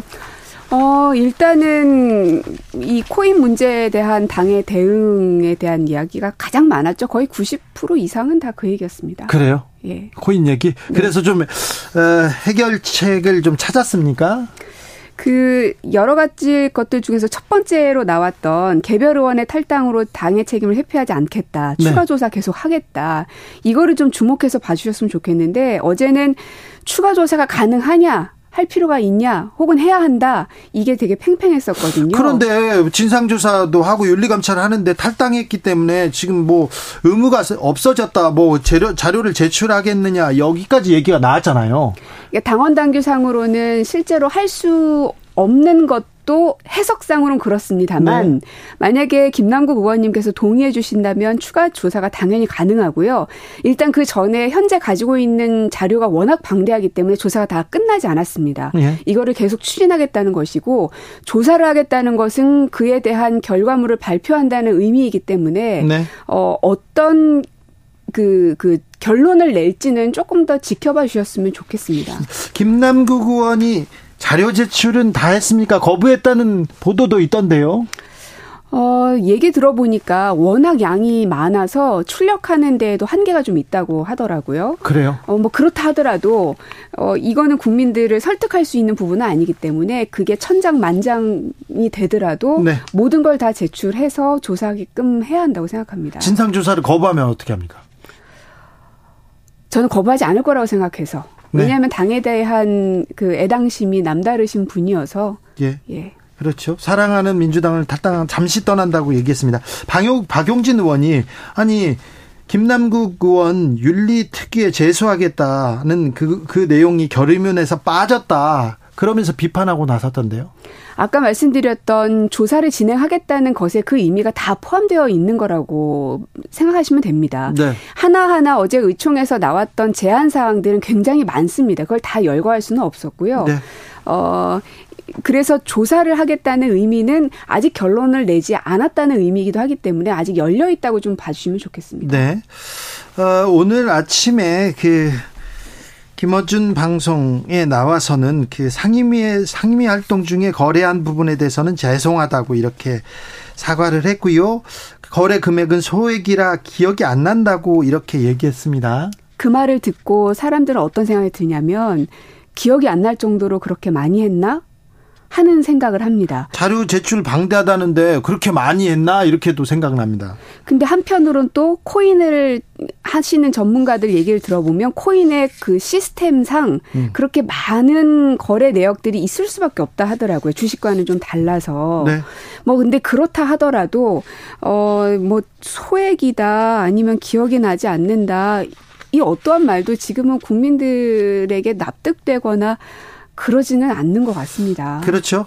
어, 윤 정부의 실정을 덮으려고 코인 이슈 검찰이 고의로 흘린 것 같다 이런 얘기는 전 적절치 않다고 생각해요. 왜냐하면 늘상 정치는 여백을 남겨놓을 수 있어야 됩니다. 즉 국민들이 판단할 수 있는 영역은 남겨놓아야 하는데 이것이 검찰의 과도한 흘리기, 뭐뭐 뭐 표적 수사 인지에 대한 판단은 국민들이 하셔야 될 영역인 것이지 당사자가 직접 이것은 이것이다라고 규정하는 것이 과연 맞을까 싶습니다. 네. 어, 그런데 의총에서 지도부 어, 이재명 대표는 뭐 하고 있나 당 대표 물러나라 이런 얘기도 나왔습니까? 다양한 말들이 있었습니다. 근데 그런 이야기가 뭐 줄을 이루거나 많지는 않았고요. 뭐 네. 한두 분 정도의 서른 의원이 그러셨어요? 어, 정확하게 말씀드리기는 저도 좀 어렵고요. 아, 그래요? 어 근데 뭐 그러한 비판들은 공개적으로 언론에서도 네. 많이 하셨기 때문에 별로 이렇게 새로운 내용은 아닌 것 같습니다. 서른 의원은 그런 얘기 많이 하셨으니까요. 이상민 의원도 그랬습니까? 어제 못 뵀던 것 같기도 아, 네. 한데요. 알겠습니다. 자, 지금 어떤 정책을 내서 어떻게 지금 이 민생을 이 경제 위기를 극복하려고 하십니까? 이런 얘기를 물어봐야 되는데 계속 오실 때마다 당의 다른 이슈, 특별히 고민정하고는 관련이 없는 이슈를 물어봐서 죄송한데요. 그래서 코인 의혹, 돈봉태 의혹, 민주당은 어떻게 해결하고 앞으로 나갈 겁니까? 어, 윤석열 대통령을 잘 봤으면 좋겠습니다. 네? 우리가 늘 대통령을 비판하는 것에만 머무르지 말고 예. 때로는 반면교사를 삼아야 될 영역도 있습니다. 예? 대통령에 대해서 가장 많은 지적을 받는 건 잘못한 것에 대해서 인정하지 않고 예. 이건 아닌데 왜 내 말을 안 믿어 하면서 윽박지르고 때로는 고소고발하고 그리고 난 탓하고 예. 여기에 대해서 국민들이 용서하지 않는 거거든요. 대통령의 실수와 부족함에 대해서는 있을 수도 있다. 하지만 거기에 대한 대응에 대해서 국민들이 받아들이지 못하는 겁니다. 그래서 지지율이 떨어진다고 그래요. 보는 겁니다. 국민들 대다수가 대다수가 이게 잘 못하고 있다. 좀 더 잘해라. 이렇게 생각하고 있어요. 네. 근데 대통령을 보다가도 돈 봉투 기 터지고 코인 문제가 이렇게 터지지 않습니까? 그래서 윤석열 대통령처럼 하지 않으려는 노력을 민주당이 해야 한다는 겁니다. 네. 윤석열 대통령만 비판할 것이 아니라 예. 그러려면 아니라고 윽박 지르고 남 탓하기 전에 어 때리면 맞고 그러면서도 묵묵히 저희가 할 일들을 최선을 다해서 일을 하면 해야죠, 계속. 결국은 평가받는다고 생각합니다. 근데 민주당이 뭐, 뭘 하고 있는지 모르겠어요. 뭘 하는지 자, 열심히 하는 내용은 거의 기사에 안 나옵니다. 네. 어, 그런 아쉬움은 있지만 언제까지나 언론 탓만 할 수는 없는 노릇이고요. 네. 하지만 다행히도 일부 언론에서 하는 그 보도대로만 국민들의 여론이 흘러가진 않습니다. 그대로 갔더라면 민주당의 지지율이 이렇게 나오는 거는 불가능하거든요. 네. 그래서 국민들께서도 언론에서 나오는 내용을 있는 그대로 다 받아들이진 않기 때문에 국민들을 믿고 민주당은 좀 나아갔으면 좋겠다는 생각이 좀 듭니다. 그래요? 네. 민주당을 좀 믿어봐야 되는데 계속 왜 민주당에서는 돈봉투 돈봉투 혹은 어떻게 어떻게 되는 겁니까? 오 이번 주에 이번 주에 두 의원들 이렇게 검찰에서 부른다 이런 보도도 있긴 하지만 네. 지금 보면은 약간 그림이 우리는 민주당은 목검을 들고 있고 검찰은 진검을 들고 있는 싸움을 보는 것 같습니다. 네. 정치는 사실 여당과 야당이 서로 싸워야 되는 건데 지금 야당은 검찰하고 싸워야 되는 그것도 목검 대 진검 승부를 해야 되는 상황에 몰려 있습니다. 어, 그러나 저희가 무기를 탓한다고 해서 상황이 달라지지는 않죠. 네. 어, 어떻게 목검을 가지고도 이길 수 있는지에 대한 방안들을 짜내야 되고 그러려면 내부에서 왈가왈부할 시간에 어떻게 하면 우리가 이거를 잘 함께 대처해 나갈 수 있을까를 고민해야 된다고 생각하는데 저는 당이 조금 더 속도감 있고 신속하게 대응해야 되는데 약간 늘 한 박자씩 늦는 것 때문에 결국은 네. 하게 될 거. 조금만 빨리 하면 훨씬 국민들에게 진정성을 어, 인정받을 수 있는데 하는 좀 아쉬움은 듭니다. 민주당도 국민들의 마음을 찾지는 못하고 있어요. 그런 것 같습니다. 아, 아까 정당 지지율 얘기해서 저희가 개요 말씀드리는데요. 리얼미터가 미디어 트리뷴 의뢰로 지난 8일에서 12일까지 조사를 해봤더니 윤 대통령의 국정 수행 능력은 아, 긍정 평가는 36.8%입니다. 36.8%. 아, 정당 지지율은 또는 국민의힘이 36.3%, 더불어민주당은 47.0%로 집계됐습니다. 돈봉투 그리고 코인 논란에도 불구하고 민주당이 그 지지율을 아직은 지키고 있습니다. 자세한 사항은 중앙선거 여론조사 심의위원회 홈페이지를 참조하시면 됩니다. 국민들이 네. 민주당한테 기대를 아직도 저버리지는 않고 있는 거예요. 너무 감사한 마음입니다. 하지만 그것에 너무 안죄서는 안 돼. 좀 두렵게 생각해야 될 것 같아요. 네. 어, 결국 이게 한 달 후에 혹은 총선 때 어떻게 작동될지는 어, 굉장히 지금 떨리는 마음으로 저희는 지켜봐야 되고 네. 그래서 지지율이 떨어지지 않았다고 해서 아, 우리는 대처를 잘한 거야. 혹은 우리는 아무런 문제가 없어라고 하는 순간 어, 국민들로부터 외면받을 거라고 생각하고 한 번 등돌림을 당하게 되면 그거는 다시 복구가 불가능하다고 생각합니다. 네. 지금 윤석열 대통령이 받고 있는 그 지지율이 그걸 그대로 보여준다고 생각해요. 대통령에 대한 무능 그리고 어떤 독단 독선에 대해선 이미 국민들께서 판단을 끝내신 것 같거든요. 그렇죠. 그것과 똑같이 우리는 지금 그 심판을 받고 있는 한 가운데 있다는 겁니다. 그래서 우리가 이 여론조사 한두 개에 대해서 일희일비할 것이 아니라 여기에서 잘 대응을 하면 다시금 신뢰를 얻을 것이고요. 여기에서 못하면 저희는 어, 영영 돌이킬 수 없을 거라는 저는 두려움이 좀 많이 앞섭니다. 네, 좀 두려워해야 될 것 같아요. 민주당이 어, 더 나은가, 더 능력 있는가, 더 도덕적인가? 여기 여기와는 별개로 위선적이다 이런 얘기를 지금 젊은 세대한테 듣고 있다는 건 뼈 아프게 받아들여야 될 것 같습니다. 맞습니다. 그러니까 민주당을 너무 도덕 과 윤리라는 프레임 안에 가두는 것에 저도 그렇게 동의하지는 않지만 많은 국민들은 민주당에 그것을 기대하는 것도 사실입니다. 예. 그러면 그 기대감을 완전히 저버리게 되면 저희 당의 정체성 또한 흔들리는 부분이기 때문에 끝까지 놓치지 않으려는 노력과 발버둥을 해야 된다고 생각해요. 네. 국민의힘보다 지지율이 높다고 계속 안주하는 게 아니라 지금 대통령 지지율이에 비해서 지금 그 부정 비율이 훨씬 큰에도 불구하고 민주당에 대한 지지율이 이 정도밖에 안 나온다는 거에 대해서는 민주당이 좀 반성하고 자성해야 되는데 하, 그런 모습이 보이지 않는다 이런 얘기도 어, 꼬집는 분들이 많습니다. 간호법은 어떻게 됩니까? 간호법은? 아, 간호법은 그야말로 제왕적 대통령의 끝판왕을 보여주는 거라고 생각을 합니다. 이전 정부들 보면 문재인 정부 때는 거부권이 한 번도 없었고요. 네. 또 이명박 때 한 번 있었고요. 박근혜 정부 때 두 번 있었습니다. 또 노무현 정부 때는 여섯 번 있었더라고요. 그때는 많았지만 이후로 점점 시간이 지나면서 이명박, 박근혜, 문재인 모두 다 없는 추세로 갔지요. 네. 그게 결과로 나오고 어 그러나 윤석열 대통령은 벌써 쌀값 안정화법에 대해서도 거부권을 행사를 했고 네. 이후에 방송법, 노조법도 다 거부권을 행사하겠다고 아예 으름장을 놓고 있는 상황인데 거의 묻지마 거부권 수준이거든요. 그래서 만약에 간호법을 내일 국무회에서 거부하실 거면 일단 첫 번째 공약 파기한 것에 대해서 국민들께 대국민 사과하셔야 된다고 생각하고요. 두 번째로는 어 국민의 힘은 야당 발 발목 잡기를 여기서는 멈춰 주셨으면 좋겠습니다. 이 간호법만 하더라도 법사위에서 9개월이나 묵혀져 있었거든요. 네. 해결되지 못하고 그 9개월 동안에 왜 협상안과 중재안을 만들지 않고 이제 와가지고 어 뭔가 새로운 걸 하겠다. 그러니 거부권 해야 된다. 이거는 너무 앞뒤가 안 맞지 않습니까? 그래서 무엇이든지 정치는 책임지는 것이니 대통령께서 공약으로 내거셨던 만큼 거부를 하실 거면 일단 거짓말한 것에 대해서는 대국민 사과를 하시는 게 정치적 도의에 맞다고 봅니다. 그렇습니까? 오늘 이명박 대통령이 네. 청계천을 산책했는데 어, 조선일보에 그런 기사가 나왔습니다. 15년 전에 12,000원 주고 산 점퍼 입고 나왔다. 이명박 대통령이 그러는데요. 아유, 이명박 대통령이 양복이요. 그리고 코트 그런 거. 네.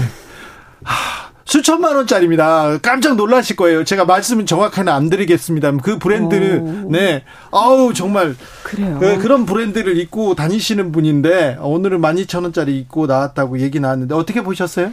지금 최근에 박근혜 전 대통령도 어 어느 한 사찰 대구에 있는 네. 곳에 가셔서 이제 외부 활동을 하셨습니다. 결국 총선을 1년 앞두고 이명박 박근혜 진영 모두 다 움직이기 시작했거든요. 네.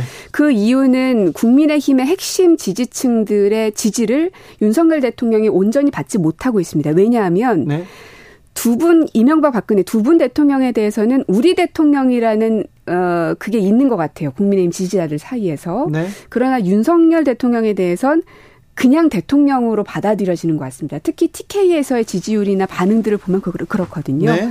그렇게 되면 어 결국은 기존의 그 정말 그 찐 보수 의 세력과 또 유승민, 이준석을 비롯한 새로운 보수 세력 그리고 검찰 권력인 윤석열 이 3대 구조가 서로 어떤 권력 다툼을 하게 될지를 이제 보여주는 그 첫 시발점이 이건 것 같아요. 그래요. 지금 전 대통령들이 움직이기 시작했습니다. 아, 아무래 봐도 총선의 영향, 아, 네. 좀 관심 있게 지켜보는 사람들이 많은데요. 음, 요것도 물어볼게요. 정치 개혁, 선거 개혁은 어떻게 돼 가고 있어요?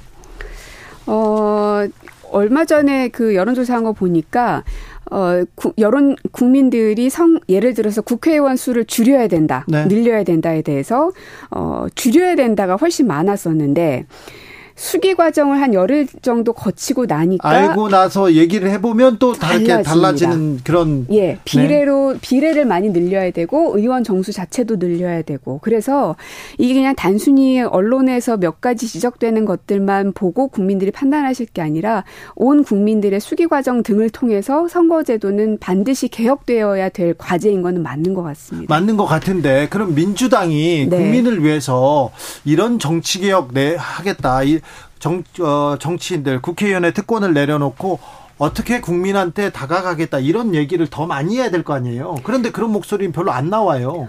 어, 굉장히 뜨겁게 논란이 있기도 하거든요. 당내에서도. 네. 당내에서 네. 이견이 있어야 보통 언론에 보도가 나지 않습니까? 네. 근데 희한하게도 정치 선거 개혁에 대해서는 이견이 있음에도 불구하고 이런 건 보도가 잘 안 나더라고요. 네. 그래서 이상할 정도인데 정치부 기자님들께서 좀 관심을 더 많이 가져주셔서 예. 국민들이 아시게끔 좀 해주셨으면 좋겠습니다. 자, 지금 네. 윤석열 대통령이 이재명 민주당 대표는 만나지 않으려고 그래요. 네. 네. 그런데 박강원 원내대표는 만나겠다 이런 얘기도 했습니다. 아, 자, 민주당은 그 이 사항을 어떻게 풀어야 될까요? 협치를 위해서는 어떤 노력을 할까요? 아, 참 아, 이건 대통령께서 풀으셔야 되는 거 아닙니까? 대통령이 풀어야 되죠. 대통령이 가장 그 윗단위에 있고 네. 대통령이 결정하셔야 될 일인데 우리가 밥 숟가락으로 뜨는 것까지 어떻게 도와드리겠지만 이것까지 또 입에 넣어 드려서 그다음 반찬까지 또 만들어 드려야 됩니까? 좀 대통령께서 진짜로 국회라는 존재를 인정을 하신다면 인정 안 하시는 것 같기도 한데 인정하신다면 먼저 좀 풀어주셔야지 이게 실타래가 풀리지. 네. 근데 약간 그냥 꼬인 실타래를 그냥 잘라버리시겠다는 생각인가. 1년 동안 그렇게 돼요. 이렇게 뒤, 돌아앉아 있었는데 그래서 정치가 실종됐다 협치는 사라졌다 이런 얘기 있었잖아요. 근데 대통령이 돌아 돌아앉아 있으면 앞으로는 그럼 얘기 안 되는 겁니까? 끝까지 안 할 겁니까? 그래서 풀 수 있는 방법은 청와대 대통령실의 인사 그 저기가 있어야 됩니다. 쇄신이 있어야 됩니다. 네. 왜냐하면 대통령이 어느 날 갑자기 아무런 변화도 없는데 갑자기 만나자고 하기가 아마 뻘쭘할 겁니다. 네. 그러면 인적 구성들을 바꾸게 되면 정무수석, 정무비서관 등등 바뀌면서 이 사람들의 요청으로 인해서 대통령께서 만나시게끔 만들면 만날 명분이 생기게 되죠. 그래서 정무수석, 정무비서관 혹은 공보라인 이런 사람들을 빨리 바꾸셔야 대통령도 숨통이 트인다. 근데 그것도 안 받아들이셔서 안 하실 것 같은데요. 아니 그러면 도대체 뭘 하시겠다는 건가 싶어요. 네. 자, 아까 고민정 의원께서 아 얘기하신 것 중에 국회 정개특위가 한국 리서치에 의뢰해서 시민 참여단 469명 대상으로 조사했습니다. 비례대표를 더 늘려야 한다는 의견이 수기 전에는 1일에서 어, 3일 조사했더니 27%였고요. 수기 후에 13일 조사해봤더니 70%로 43%포인트 증가했습니다. 자세한 사항은 중앙선거 여론조사심의위원회 홈페이지 참조하시면 됩니다. 아, 아 제가 청취자분들께 꼭 한 말씀 드리고 싶은 게 있는데 네. 제가 과방이잖아요. 네. 방심위에서 보니까 요 여론조사 요 내용을 얘기하지 않게 되면은 어 고발 신고 조치가 되게 많이 들어온다고 하더라고요. 다, 른 방송은 안 하고요. 저희 방송은 많이 합니다. 아 그래서 청취자 음. 여러분들께서 다른 방송들도 좀 들으셔서 그게 보이시거든 신고도 좀 해주시고 아유, 뭐 그래야 아유, 하지 않을까요? 아니요, 뭐 그, 거기까지는 자 그런데요 과방이잖아요. 네. 과방인데 어, 지금 그 윤 대통령이 예. 방송통신위원장 한상혁 위원장을 면직 처분하시려고 하는 것 같아요. 그리고 또, 어, 저, 언론계는 큰 변화가 온다, 이렇게 어, 얘기하고 예상되고 있는데, 어찌 됩니까? 저는 이 정부의 놀라운 것은 너무나 아무렇지도 않게 탄압을 한다는 겁니다. 몰래 하다가 들키거나 어 그러는 척 하다가 들키는 것도 아니고 아주 그냥 대놓고. 네. 어, 보니까는 국민의힘에서도 특히 이제 박성중 의원이 많이 하시던데, 어, 패널들의 편파성을 지적하시더라고요. 무엇을 근거로 그렇게 얘기합니까? 저 같은 민주당 의원은 확실히 야당입니다. 야당 성향이죠. 네. 하지만 그냥 대학교 교수님이거나 뭐 어디 어디 언론사 주필이거나 이런 사람들을 어떻게 여당 야당 성향으로 가릅니까? 저는 이거야말로 메카시즘이라고 생각합니다. 언론 탄압의 한 이러한 일로 볼 수 있어요. 아, 굉장히 위험한 것이고요. 네. 심지어는 방송법에 의하면 편성권은 아주 독립적으로 운영되어야 하게끔 법에 보장되어 있는데 어, 누구를 빼라 마라, 뭐, 누구 진행자를 어떻게 빼라 마라, 이런 것 자체가 법 위반 사항이다. 어, 실제로 그 세월호 당시에도 네. 이정영 홍보수석이 어, 관련해서 법적 조치를 받았던 유죄 판결이 났던 경험이 있습니다. 네. 그거를 모를 리가 없는데도 불구하고 저렇게 하는 걸 보면 정말 무서운 게 아무것도 없구나. 도대체 감당을 어떻게 하려고 저러나 하는 걱정마저 들어요. 그래요? 아, 걱정하는 사람들이 있는데 민주당이 민주당이 더 잘하면 이 걱정이 네. 없어질 텐데 그런 생각도 좀 해봅니다. 죄송합니다. 진짜 저희는 어, 최근에 돈봉투 코인 문제 또 저희가 기민하게 대처하지 못하는 것 이 모든 것들에 대해서 100번이고 1000번이고 죄송하다는 말씀 드리면서 할 수 있는 최대한을 끌어올려야 됩니다. 그거는 저희의 의무라고 생각합니다. 네. 아유, 고민정 최고위원 열심히 하고 있는데 또. 아니요, 더 열심히 해야죠. 어쨌든 네. 지도부가 결정하는 거니까요. 알겠습니다. 여기까지 들을까요? 네. 더불어민주당 고민정 최고위원이었습니다. 네, 고맙습니다. 정치 피로, 사건 사고로 인한 피로, 고달픈 일상에서 오는 피로. 오늘 시사하셨습니까? 경험해 보세요. 들은 날과 안 들은 날의 차이. 여러분의 피로를 날려줄 저녁 한 끼 시사 추진우 라이브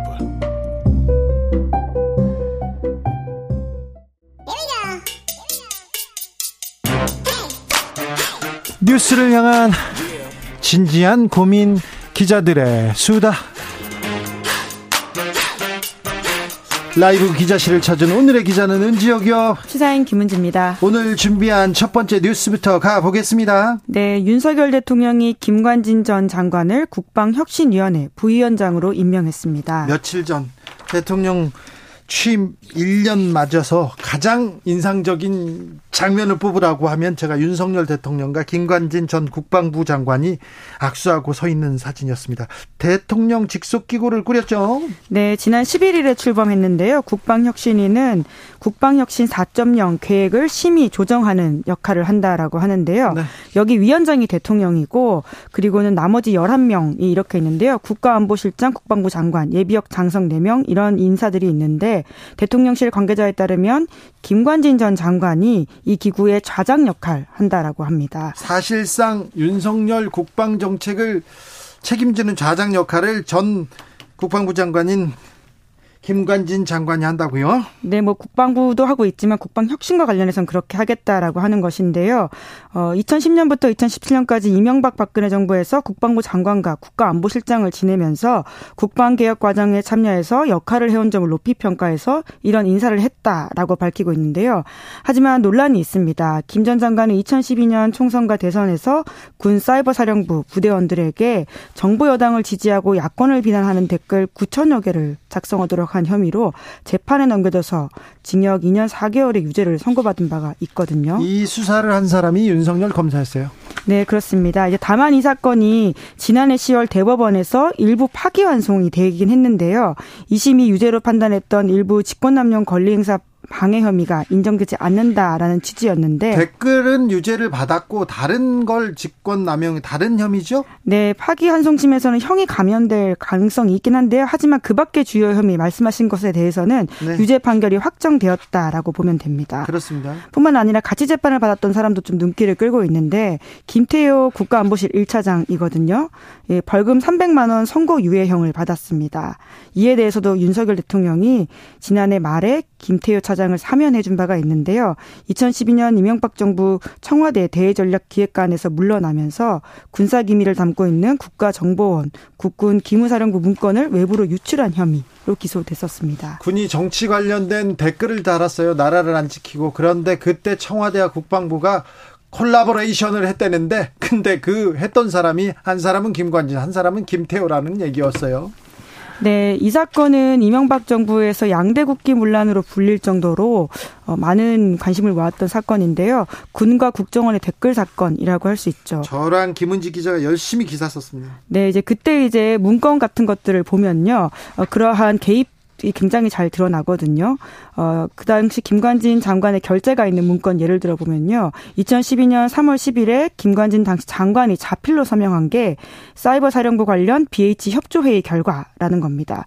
여기서 BH는 청와대라고 할 수 있고요. 관련 회의가 또 김태효 당시 청와대 대외전력기획관 요청으로 열렸다라는 내용도 있고요. 이를 김관진 장관에게 보고했다라는 내용입니다. 또 다른 문건에는 이렇게 좀 명시적으로 내용도 되어 있는데 총선과 대선이 있던 해에 댓글 부대원 더 뽑으다 더 뽑아라라는 지시인데요. 과로하고 이명박 대통령께서 두 차례 지시하신 사항이다라는 것이 굵은 글씨로 표시되어 있기도 합니다. 대통령이 댓글 공작하는 요원들 더 뽑으라고 지시했다는 청와대 문건이 나왔어요. 네, BH는 창의적인 대응 계획을 높이 평가했고 주요 이슈, 한미 FTA 제주 해군 기지 탈북자 인권 유린 등에 대해서 네. 집중 대응하라는 요구가 있다라는 지시사항도 쓰여 있었습니다. 그러니까 이명박 정부에서 군의 댓글 공작 이거 이명박 대통령의 지시로 지금 김관진, 김태우 이런 분들이 했다는데 오늘 다 이런 분들 다다 뉴스에 나오네요. 다음 뉴스로 가볼까요? 좀 서글프네요. 네. 다음 뉴스 만나보겠습니다. 네, 역대 대통령 기록관의 압수수색 현황을 살펴봤습니다. 어떻습니까? 네, 윤석열 정부 1년 동안 대통령 기록관에 대한 압수수색 기간이 역대 어느 정부 같은 기간보다 길었다 라는 내용인데요. 네? 이번 주 시사인 기사입니다. 네? 자세한 내용은 지면에서 확인할 수 있고요. 얼마나 길어요? 네, 그러니까 2022년 5월 10일부터 2023년 5월 9일까지 대통령 기록관이 193일 동안 압수수색 대상에 이름을 올렸다라고 하는 건데요. 1년, 반년이 넘는 기간이라고 할 수 있습니다. 아, 1년 내에서 193일이요? 와. 네, 대통령 기록관의 역대 압수수색 전체 현황이 공개된 게 이번이 처음인데 시사인에서 대통령 기록관이 윤건영 의원실에 제출한 자료를 입수해서 살폈습니다. 이 대통령 기록관이 자체적으로 입수, 어, 집계한 내용이거든요. 그래서 이런 일수는 사건별로 최초 압수수색일로부터 최종 압수수색일까지라고 하는데요. 근데 정부가 바뀔 때마다 이렇게 대통령 기록관 압수수색 합니까? 네, 이제 그랬던 적이 있기 때문에 좀 안타까운 상황이 건 맞습니다. 정권 바뀔 때마다 대통령 기록관이 정쟁의 대상이 된 바가 있는데요. 범죄 혐의를 입증하기 위해서 지정 기록물 열어봐야 된다라는 목소리가 정권마다 있긴 했습니다. 법에 따라서 가능하긴 하거든요. 관할 고등법원장이 영장을 발부하거나 국회 제적의원 3분의 2 이상이 찬성하면 지정 기록물 열람, 자료 제출이 가능하긴 합니다. 그러다 보니까 검찰과 같은 수사기관이 영장을 받아서 대통령 기록관으로 향하는 일이 잦아지고 있긴 한데요. 특히 이제 정권 1년 차에 집중돼 있습니다. 그, 이명박 그 정부 같은 경우에는요. 네. 1년 차에 1일이고요. 박근혜 정부는 1년 차에 91일, 문재인 정부는 1년 차에 8일인데 이것과 비교해 보면 윤석열 정부 1년 차가 꽤 많다라는 걸 알 수가 있습니다. 압도적으로 많네요. 네, 물론 그런데. 문재인 정부는 전체로 합치면요. 많이 늘어나긴 합니다. 전체가 231이거든요. 네. 아, 대통령 기록관 이거 얘기하니까 박근혜 정부였던가요? 대선 직전에 새누리당 정문원 의원이 그 노무현 전 대통령 아, 정상회담에서 NLL 포기 발언했다 이렇게 얘기하면서 어, 크게 화제가 됐었죠. 네, 이제 그때 어, 사건이 이제 비화가 돼가지고 대통령 기록관이 91일에 걸친 압수수색을 당한 바가 있는데요. 네. 이 사건이 처음에는 NLL 포기 발언이었었는데 나중에는 사초 실종 사건이다라는 식으로 전환이 되어가지고 예. 노무현 정부 인사들이 기소가 됐고 결과적으로는 대법 1, 2심은 무죄가 났지만 대법원에서 파기환송돼서 결과적으로 유죄가 나온 사건이기도 네. 합니다. 네. 그리고 이제 문재인 정부 들어서도 굉장히 압수수색이 많았다, 전반적으로 많았다라는 걸 알 수가 있는데요. 이때도 이제 수사 담당자가 주로 윤석열 당시 이제 서울중앙지검장 그리고 검찰총장 아, 수사 담당자는 아니고 총괄 수사지라고 할 수 있을 텐데요. 네. 그런 네. 점이 있습니다. 지금 대통령 기록관을 이렇게 수사하고 해놓으면 또 정부가 바뀌면 또 시작되겠죠. 네, 이제 그런 지점에서 여러 우려가 있는데요. 대통령 기록이라고 하는 것은 별건 수사 가능성에 대해서 좀 걱정하는 부분들이 있고요. 뿐만 아니라 그렇게 될 경우에는 지금 정부에 담당하고 있는 사람들이 대통령 기록물이 열릴 것을 우려해서 부실하게 생산할 것이다라고 하는 우려가 있거든요. 네. 그래서 더욱더 이런 것들 좀 조심스러워야 된다라는 지적이 나오고 있습니다. 그렇게요. 조심해야 되는데. 네. 보나투님께서 아, 김은지 기자님 이분은 인상부터 진실이 담겨 있어요. 아니 김은지는 인상도 진실이 담는 게 있고 나는요 그럼요 저는 어쩌란 말인가요?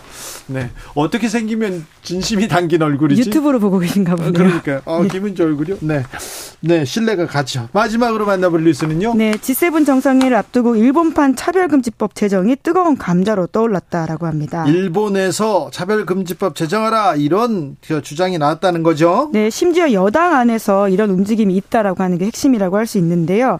LGBT 이해 증진 법이라고 해서 어, 의원 입법으로 국회에 상정하기로 했다라고 하는 것인데요. LGBT 법안에 부정적이었던 자민당이 입장을 바꿨다라고 하는 것인데 보수가 아니라 거의 좀 말이 안 되는 주장을 하는 사람들도 많은데 어떻게 또 입장을 바꾼 거죠? 네, 그런 일본에 있는 15개국 주일 대사들이 법 통과를 압박하는 영상 메시지를 공개함으로써 G7 정상회의를 치르는 나라로서의 인권 위상을 좀 높여라라고 하, 공개적으로 압박했다라고 합니다. 네. 그래서 이제 소위 G7 국가 중에서 유일하게 성소수자의 차별금지법이 없는 나라다라고 하거든요. 일본이. 네, 이제 그러다 보니까 이번 기회에 좀 이런 것들을 올려야 된다라고 하는 것이 정부 여당 내 목소리라고 하는데요. 지금 G7 정상회담 앞두고 나서 앞두고 전 세계 우리도 이거는 좀 해야 돼요 이렇게 하면서 좀 바꾸자 이런 거죠. 네, 그렇습니다. 그래서 주일 미국 대사 같은 경우에는 차별이 아닌 존경, 제약이 아닌 자유, 불가능이 아닌 다양성을 받아들여 누구 하나 빠뜨리지 않는 사회를 실현해야 될 때라고 하면서 일본 정부의 대책을 요구했고요. 주일 영국 대사도 G7 의장국을 맡은 일본을 중심으로 성소수자들의 평등한 권리를 위해서 구체적인 성과를 기대한다 이렇게 밝혔습니다. 네. 네, 이제 그러다 보니까 일본 안에서도 움직임이 좀 있긴 한데요. 하지만 지금 자민당 안에서의 반대 그리고 지금 수정한 법안들이 오히려 그런 성소수자의 권리를 보호하는데 후퇴한 법안이다라고 하는 시민단체의 반대가 있어가지고 예. 어떻게 될지 좀 지켜봐야 될 것 같습니다. 통과가 될 아무튼 G7 다른 나라의 압박이든 뭐든 그렇게 사회를 좀 앞으로 앞으로 좀 전진시켜야 되는데 일본도 좀 분발해야 됩니다. 일본 남의 나라에서 남의 나라에서 나 땅을 자기 나라 땅이라고 우기고 그런 거 하지 말고 후쿠시마 오염수 방류 막 하려고 하지 말고 이런 법도 좀좀 전향적으로 좀 열심히 노력했으면 네, 하는데 우리도 빠뜨릴 수 없는 뉴스 같거든요. 자유와 연대라고 하는 지점에서 이런 법이 일본만의 이야기는 아닌 것 같습니다. 그렇습니다. 우리도 차별 금지법에 대해서 고민해야 됩니다. 차별은 금지해야죠. 근데 그걸 막아서야 되겠습니까? 생각해 보자고요.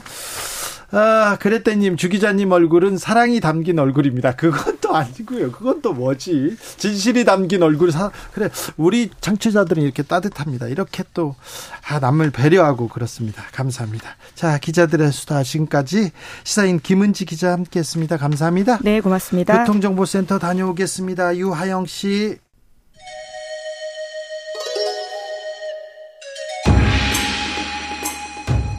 빛보다 빠르게 슉슉 바람보다 가볍게 슉슉 경제 공부 술술 경제를 알아야 인생의 고수가 된다 경공술 주진우 라이브 오늘의 경제 선생님입니다. 염승환 이베스트 투자증권 이사 어서 오세요. 네 안녕하세요. 네 이사님. 네. 경제가 좀 안 좋죠? 아 지금 좋은 상황은 아니죠. 안 좋죠. 네. 네. 전체적으로 안 좋습니까? 그러니까 뭐 우리나라 내수도 안 좋은 거뭐 다들 알고 뭐 체감적으로도 많이 느끼고 계실 네네. 것 같고요. 네.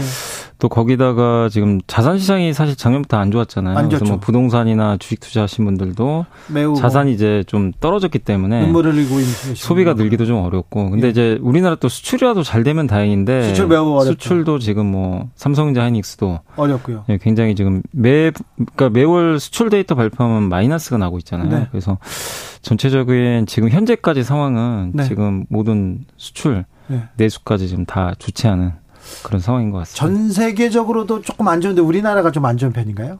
우리나라가 특히 좀 안 좋은 것 같아요. 왜냐하면 이제 한국은 또 대외 이 의존도가 높은 국가인데 네.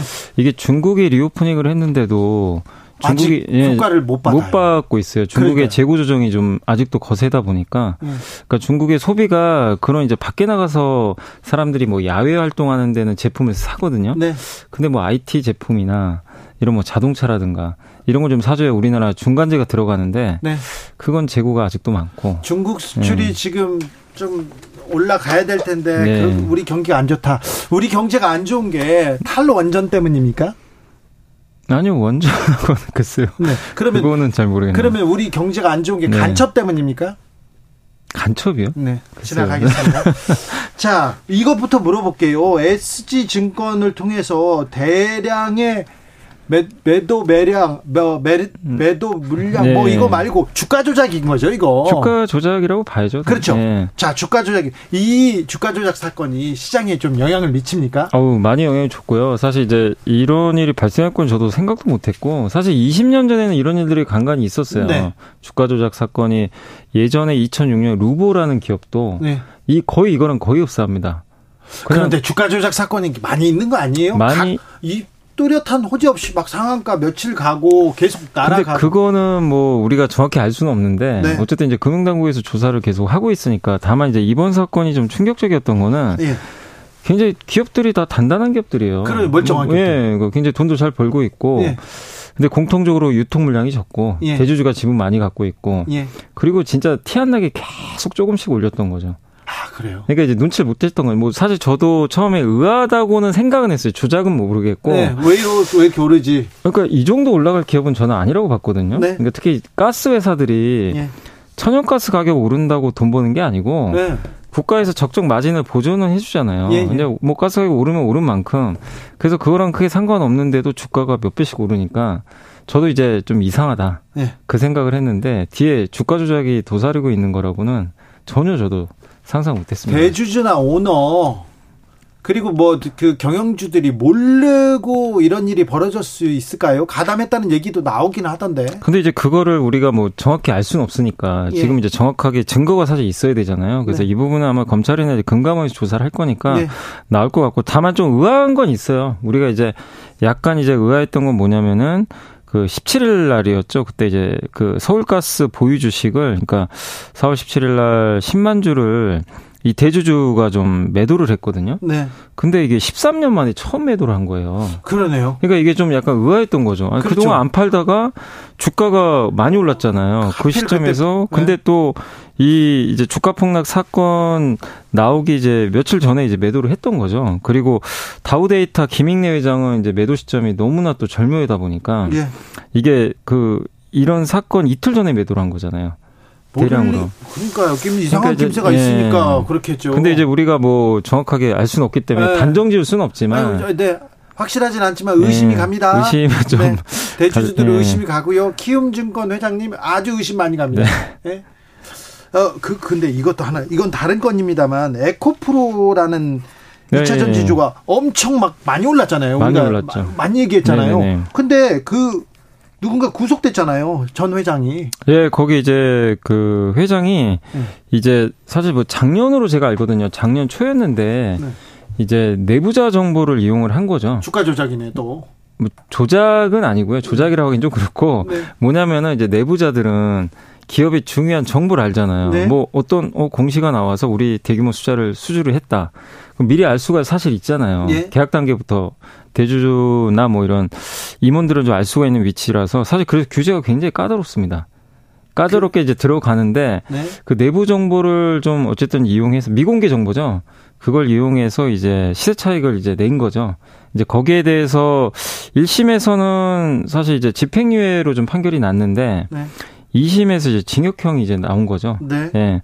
그래서 이제 징역형이 나오다 보니까 이제 에코프로 그 주가가 좀 지난주였던 것 같아요. 네. 지난주에 그거 발표하고 나서 주가가 이제 급락을 했고 사실 오늘까지도 네. 주가 이제 연달아 급락을 하는데 사실 이제 대주주가 지금 이제 경영에서 손을 뗀 거는 맞는데 그렇게 보면 이제 기업의 펀더멘털이나 이런 실적하고는 무관할 수는 있어요.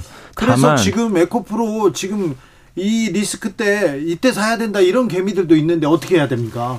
아니 근데 이제 사실 그거는 이제 기업의 어떤 이제 그 뭐 저는 이제 개인적으로 봤을 때 신뢰도에는 좀 약간의 문제를 예, 대주주가 그랬다는 거는 이게 사실은 어쨌든 미공개 정보를 이용한 거는 엄연한 범법행위거든요. 예, 예. 그러니까 여러분들이 만약에 어떤 기업의 주주고 주식처를 했는데 내부자가 먼저 정보를 알고 자기보다 먼저 싸게 사가지고 그 정보를 알아서 비싼 가격에 팔면 그거는 사실은 어떻게 보면 이제 그 자본시장의 어떻게 교란 행위를 좀 하는 거거든요, 네. 사실은. 네. 그래서 사실 이제 법적으로 좀 당연히 문제가 되고 이번에 처벌이 나왔는데 그거 자체가 악재가 아니라고 할 수는 없어요. 네. 네 신뢰도에 문제를 주니까. 다만 에코프로가 앞으로 어쨌든 그 2차 전지 지금 배터리 사업을 하고 있고 수직 계열화도 잘 해놨고 주가가 오를 만한 이유는 분명히 있습니다.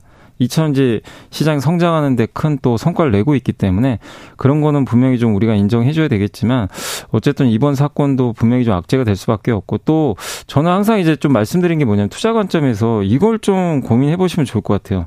너무 쏠 한쪽에 쏠릴 때는 조금 주의하셔야 돼요. 왜냐하면 2021년도에 삼성전자만 개인 투자본이 산 거 혹시 기억나세요? 아 그때 뭐 난 리가 아니었죠. 네, 삼성전자에 네. 거의 그리고 서학개미 운동이 한 번 있었죠. 아, 네네. 그때는 다 테슬라. 테슬라 예. 근데 지금 테슬라도 좀 상황이 그렇게 좋지는 않고 예. 카카오도 한때 예. 열풍이었습니다. 근데 예. 이 기업들이 물론 에코프로랑 같다는 걸 얘기하는 게 아니라 너무 이게 공통점은 뭐냐면요. 너무 쏠렸어요. 개인 투자본이 다 그쪽으로만.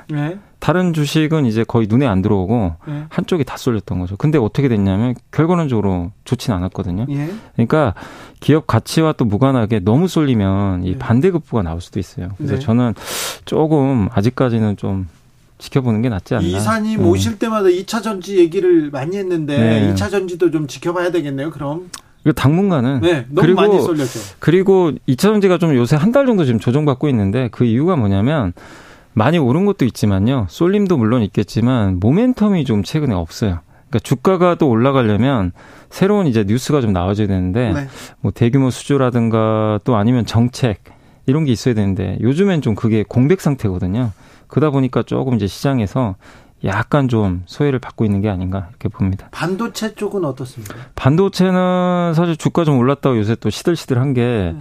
조금 뭔가 개선될 줄 알았는데 아직까지는 재고가 너무 많고요. 예. 아까 우리 저희가 이제 서두에 말씀 드린 대로 중국이. 수출이 지금 안 좋아요. 네. 거기다가 미국과 중국은 맨날 반도체 가지고 좀 싸우고 있고 중간에 한국이 좀 껴 있잖아요. 네. 어떻게 보면 이런 것들이 좀 부담이 되다 보니까 주가가 좀 부진한데 그러나 다만 이제 많은 증권사 그 반도체 담당하시는 그 애널리스트 분들은 그래도 하반기에는 좀 반도체 경기 개선될 것 같다라는 전망들을 해주고 있기 때문에 네. 조금 하반기 되면 좀 숨통은 트이지 않을까. 라고 예상은 하고 있습니다. 최근에 또 어떤 증권사하고 몇몇 주식이 어, 작전이 걸렸다. 매도 물량이 계속 쏟아지면서 급락하고 있다. 이 작전 세력이 개입했을 가능성도 있습니까? 작전 세력이 있겠죠. 있, 잖아요 실체가 있잖아요. 뭐 있을 수도 있고 없을 수도 있는데, 근데 어쨌든 이제 이번에 한 두 개 기업이 네. 또 갑자기 CFD 그 매물이 나왔다고 하더라고요. CFD 매물은 네. 매물은 뭡니까? 그러니까 이 CFD가 뭐냐면은 이제 차액결제 거래라고 하거든요. 그러니까 이제 뭐냐면은 이제 주진우 기자님께서 만약에 삼성전자를 네. 예. 삼성전자 주가가 뭐 예를 들어 볼게요. 100만 원이라고 그냥 쳐볼게요. 네. 100만 원인데 40만 원만 있으면 100만 원어치 살 수가 있어요. 아 그래요? 2.5배를 그냥 나는 40만 원만 가지고 네. 살 수가 있습니다. 빚, 빚내서 사는 거죠. 그렇죠. 먼저 먼저. 네. 그래서 이게 만약에 100만 원이 200만 원을 가게 되면 100% 수익이잖아요. 그렇죠. 그죠. 100% 이제 수익이 되는데 그렇죠. 나는 40만 원만 투자했잖아요. 네. 그럼 150% 수익이에요. 어, 더 많이 네. 네. 근데 만약에 100만 원이 50만 원이 됐다고 생각해 그러면 이제 이제 이제 빚을 이제 어떻게 보면 빚이죠. 내 원금만이 아니고 빚이죠. 손해까지 보는 거죠. 네. 이거 이제 CFD 계좌라고 하는데 아무튼 이제 내 돈 조금만 가지고 많이 살 수 있는 거예요. 네. 근데, 근데 확실하다 뭐가 있으니까 호재가 네. 있으니까 들어갔을 거 아니에요. 근데 이게 특징이 네 명이로 사는 게 아니에요. 그럼요. 외국계 계좌로 잡혀요. 아, 그래서 외국인 매매로 잡힙니다. 예. 그래서 이게 사실은 좀 어, 이거 묘하네요. 되게 좀 묘하죠, 묘한데 네. 그래서 이거를 좀 이게 큰 손들이 많이 이용을 해요. 아, 예. 네, 이용하는 경우도 있는데 만기일도 없고 사실 신용은 신용잔고도 공시하고요. 만기일 있어요. 180 안에 일 안에 갚아야 되는데 아, 네. 이런 건 사실 그런 것도 없습니다. 네. 그러다 보니까 이제 많이 좀 거래들을 좀 한 편인데 이번에도 그러니까 이 SG 사건도 CFD 계좌로 이제 반대 매매가 나와서 그런 건데 이번에도 한 두 개 기업이 SG 증권인가요? 그러니까 그 중에 제가 그때 호가를 보니까 한 기업이 SG 증권에서 반대 매매가 나오더라고요. 네. 똑같이 저번에 여덟 종목처럼 그러면서 주가가 하한가를 좀 가버렸거든요. 그래서 아마 이것도 제가 좀 추정하기로는 CFD 매매에 의한 좀 반대 매매로 추정이 되고 얼마 전에 금감원에서 CFD 계좌 있잖아요. 이거 다 전수조사하겠다. 아마 네. 이 조사에 대한 좀 부담감 때문에 좀 매물이 나온 게 아닌가. 그래서 주가 조작이라고 단정은 못 짓겠고요. 네. 좀그 조사가 좀 영향을 좀 주지 않았나 이렇게 생각하고 있습니다. 기업들도 1분기 실적 이렇게 발표되는데요. 명함이 엇갈립니다. 어, 이사님 어떻게 보고 계십니까? 어떻게 보셨어요? 이번에 1분기 실적의 특징은 확실히 수출 좀 그 중국 쪽 있죠. 네. 중국 수출 비중이 높은 기업들은 수출이 다 안 좋습니다. 아이고. 그러니까 대표적인 게 그 반도체잖아요. 네. 근데 그 현대차 기아는 역대급 실적을 냈거든요. 아, 현대차 좋아요. 네, 근데 여기 특징이 뭐냐면 제가 몇 개 잘 나온 업종 몇 개만 말씀드릴게요. 네. 엔터, 네. 중소형 화장품, 네. 굴삭기 자동차 이런 쪽이 지금 실적들이 다 좋은데 네. 여기 특징이 뭐냐면요. 다 중국 비중이 그렇게 많지가 않아요. 아, 대부분 엔터는 중국에 지금 콘서트도 못 하잖아요. 네네. 대부분 지금 해외 쪽이죠. 그렇죠. 다른 다. 예. 네. 자동차는 뭐 거의 유럽이나 미국. 중국, 중국 점유율이 없어요. 네. 거기다가 굴삭기가 원래 예전엔요. 중국 비중이 높았는데 기업들이 체질 개선을 해가지고 중국 비중을 좀 많이 줄여놓고 북미 비중을 또 늘렸어요. 지금 중국 비중을 줄여놓은 데만 괜찮군요. 예, 그러니까 그게 무슨 얘기냐면 중국 비중이 큰 기업일수록 중국이 지금 안 좋잖아요. 네. 그만큼 타격을 받았고 미국 비중이 높아지는 기업은 오히려 실적이 좋고 특히 이제 뭐 농심 같은 라면 회사들 있죠. 이 회사들도 이 북미 매출이 좀 많이 늘고 있거든요. 어, 중국에서 많이 먹는 거 아닙니까? 아니 농심은 또 북미 쪽을 또 이 공략을 해가 예, 해가지고 하더라고요. 그러니까 이 특징이 확실히 예전에는 우리가 중국 비중이 높은 기업들이 돈을 잘 벌었는데 네. 이게 지금 바뀌어 버리고 있어요. 예. 아, 그게 좀 한, 특징이었던 것 같아요. 한미가 가까워지면서 한미일이 군사적으로도 묶이면서 아 저기 중국에서 무역 제재할까 걱정인데 예. 기업체에서도 이거 참 이게 좀 쉽지가 않죠. 이제 또 보복할까봐 네. 그런 부분도 있고 그래서 사실 우리가 지금 제일 기대했던 것 중에 하나가 단체 관광 오는 거였거든요. 예. 사실 단체 관광 오면은 되게 좋은 게 내수 경기도 살아납니다. 그렇죠. 자연스럽게 살아나고 우리나라 왔다 갔다 하면서 또 예. 무역 수지도 나아지고 맞아 무역 수지도 확실히 개선되는데 네. 이제 그게 지금 중국에서 60개국은 허용해 줬는데 우리나라 아직 안 아직 안 돼 있어요. 원래 5월에 기대하고 있었거든요. 다들 해준다고 했는데 근데 아직은 깜깜 무소식이라 좀 그건 좀 저도 개인적으로 굉장히 좀 아쉽게 생각합니다. 사실 저 중국 관광객들 오고 좀 음, 여행 수지, 무역 네. 수지 좀 나아지면 정부에도 도움이 될 텐데. 아, 그 당연히 우리나라도 당연히 그 정부 입장에서도 이게 환율 안정에도 영향을 주기 때문에 네. 굉장히 긍정적인 효과인데 어쨌든 지금 중국 정부에서는 재개를 안 하고 있어서 네. 그건 좀 아쉬운 상황이죠. 코스닥 상장사들도 좀 기대 시장 기대치에 못 미치는 장사했다면서요? 네, 코스닥 상장사들도 10곳 중에 한 6곳 정도가 좀 네. 시장 기대에 좀 못 미쳤는데 다만 지금 경기가 지금 굉장히 좋지는 않아요. 사실 고물가 고금리 시대다 보니까 기업들의 실적이 잘 나오기는 사실 어렵고 이게 우리나라 또 코스닥 기업들의 많은 부분이 그 삼성전자나 하이닉스 네. 이런 쪽에 많이 납품을 하잖아요. 예. 근데 삼성전자 하이닉스 요새 감산 들어갔잖아요. 안 네. 좋다 보니까. 그러니까 같이 따라서 좋아지는 거지 안 좋으면 어쩔 수 없이 좀 영향을 받을 수밖에 없는 거죠. 그런데 코스닥의 중소형주도 또 비슷합니다. 네. 미국 비중이 또 높은 기업들은 또 같이 또 실적이 좋아지는 그런 흠들이 있어서 결국에 중국 경기에 민감한 기업들이 지금 일단 1번 1분기 실적에는 명확하게 좀 어두운 그림자가 좀 드리웠던 것 같습니다. 이재용 삼성전자 회장은 앨런 머스크를 만났고요. 네. 그리고 삼성전자는 일본의 반도체 거점을 만들겠다고 발표했는데 왜 갑자기 일본이 나온 거죠? 이게 왜 그러냐면요. 이제 이걸 뭐 명확하게 삼성이 언급한 건 아닌데 이제 제가 추정하기로는 저번에 혹시 기억하시겠지만 갑자기 용인에 300조 원 그 공장 짓는다는 예. 발표를 했잖아요. 네. 근데 원래는 이제 삼성전자도 좀 중국에 계속 거점을 마련을 좀 했었죠. 중국에 네. 공장 있고 하이닉스도 중국에, 중국에 있잖아요. 근데 이 공장이 지금 미국 규제 때문에 첨단 반도체 장비 수입이 좀 어렵거든요. 네. 그럼 어떻게 되겠습니까? 그 공장에 장비가 안 들어가면 반도체는. 장비로 만들거든요. 네. 그러니까 이제 삼성전자나 하이닉스 입장에서도 이 중국 공장이 지금 어떻게 될지 모르는 상황이다 보니까 아마 눈을 좀 돌리는 것 같아요. 그래서 지금 국내에도 짓지만 아마 일본 쪽 세계적으로도 일본에 또 짓는 이유 중에 하나가 일본이 소재 강국입니다. 네. 거기에 이제 또 짓게 되면 소재를 또 그 조달하기가 또 쉽다 보니까 아마 그런 부분인 것 같은데 아직까지 삼성전자에서는 여기에 대해서는 좀 확정된 건 아니다.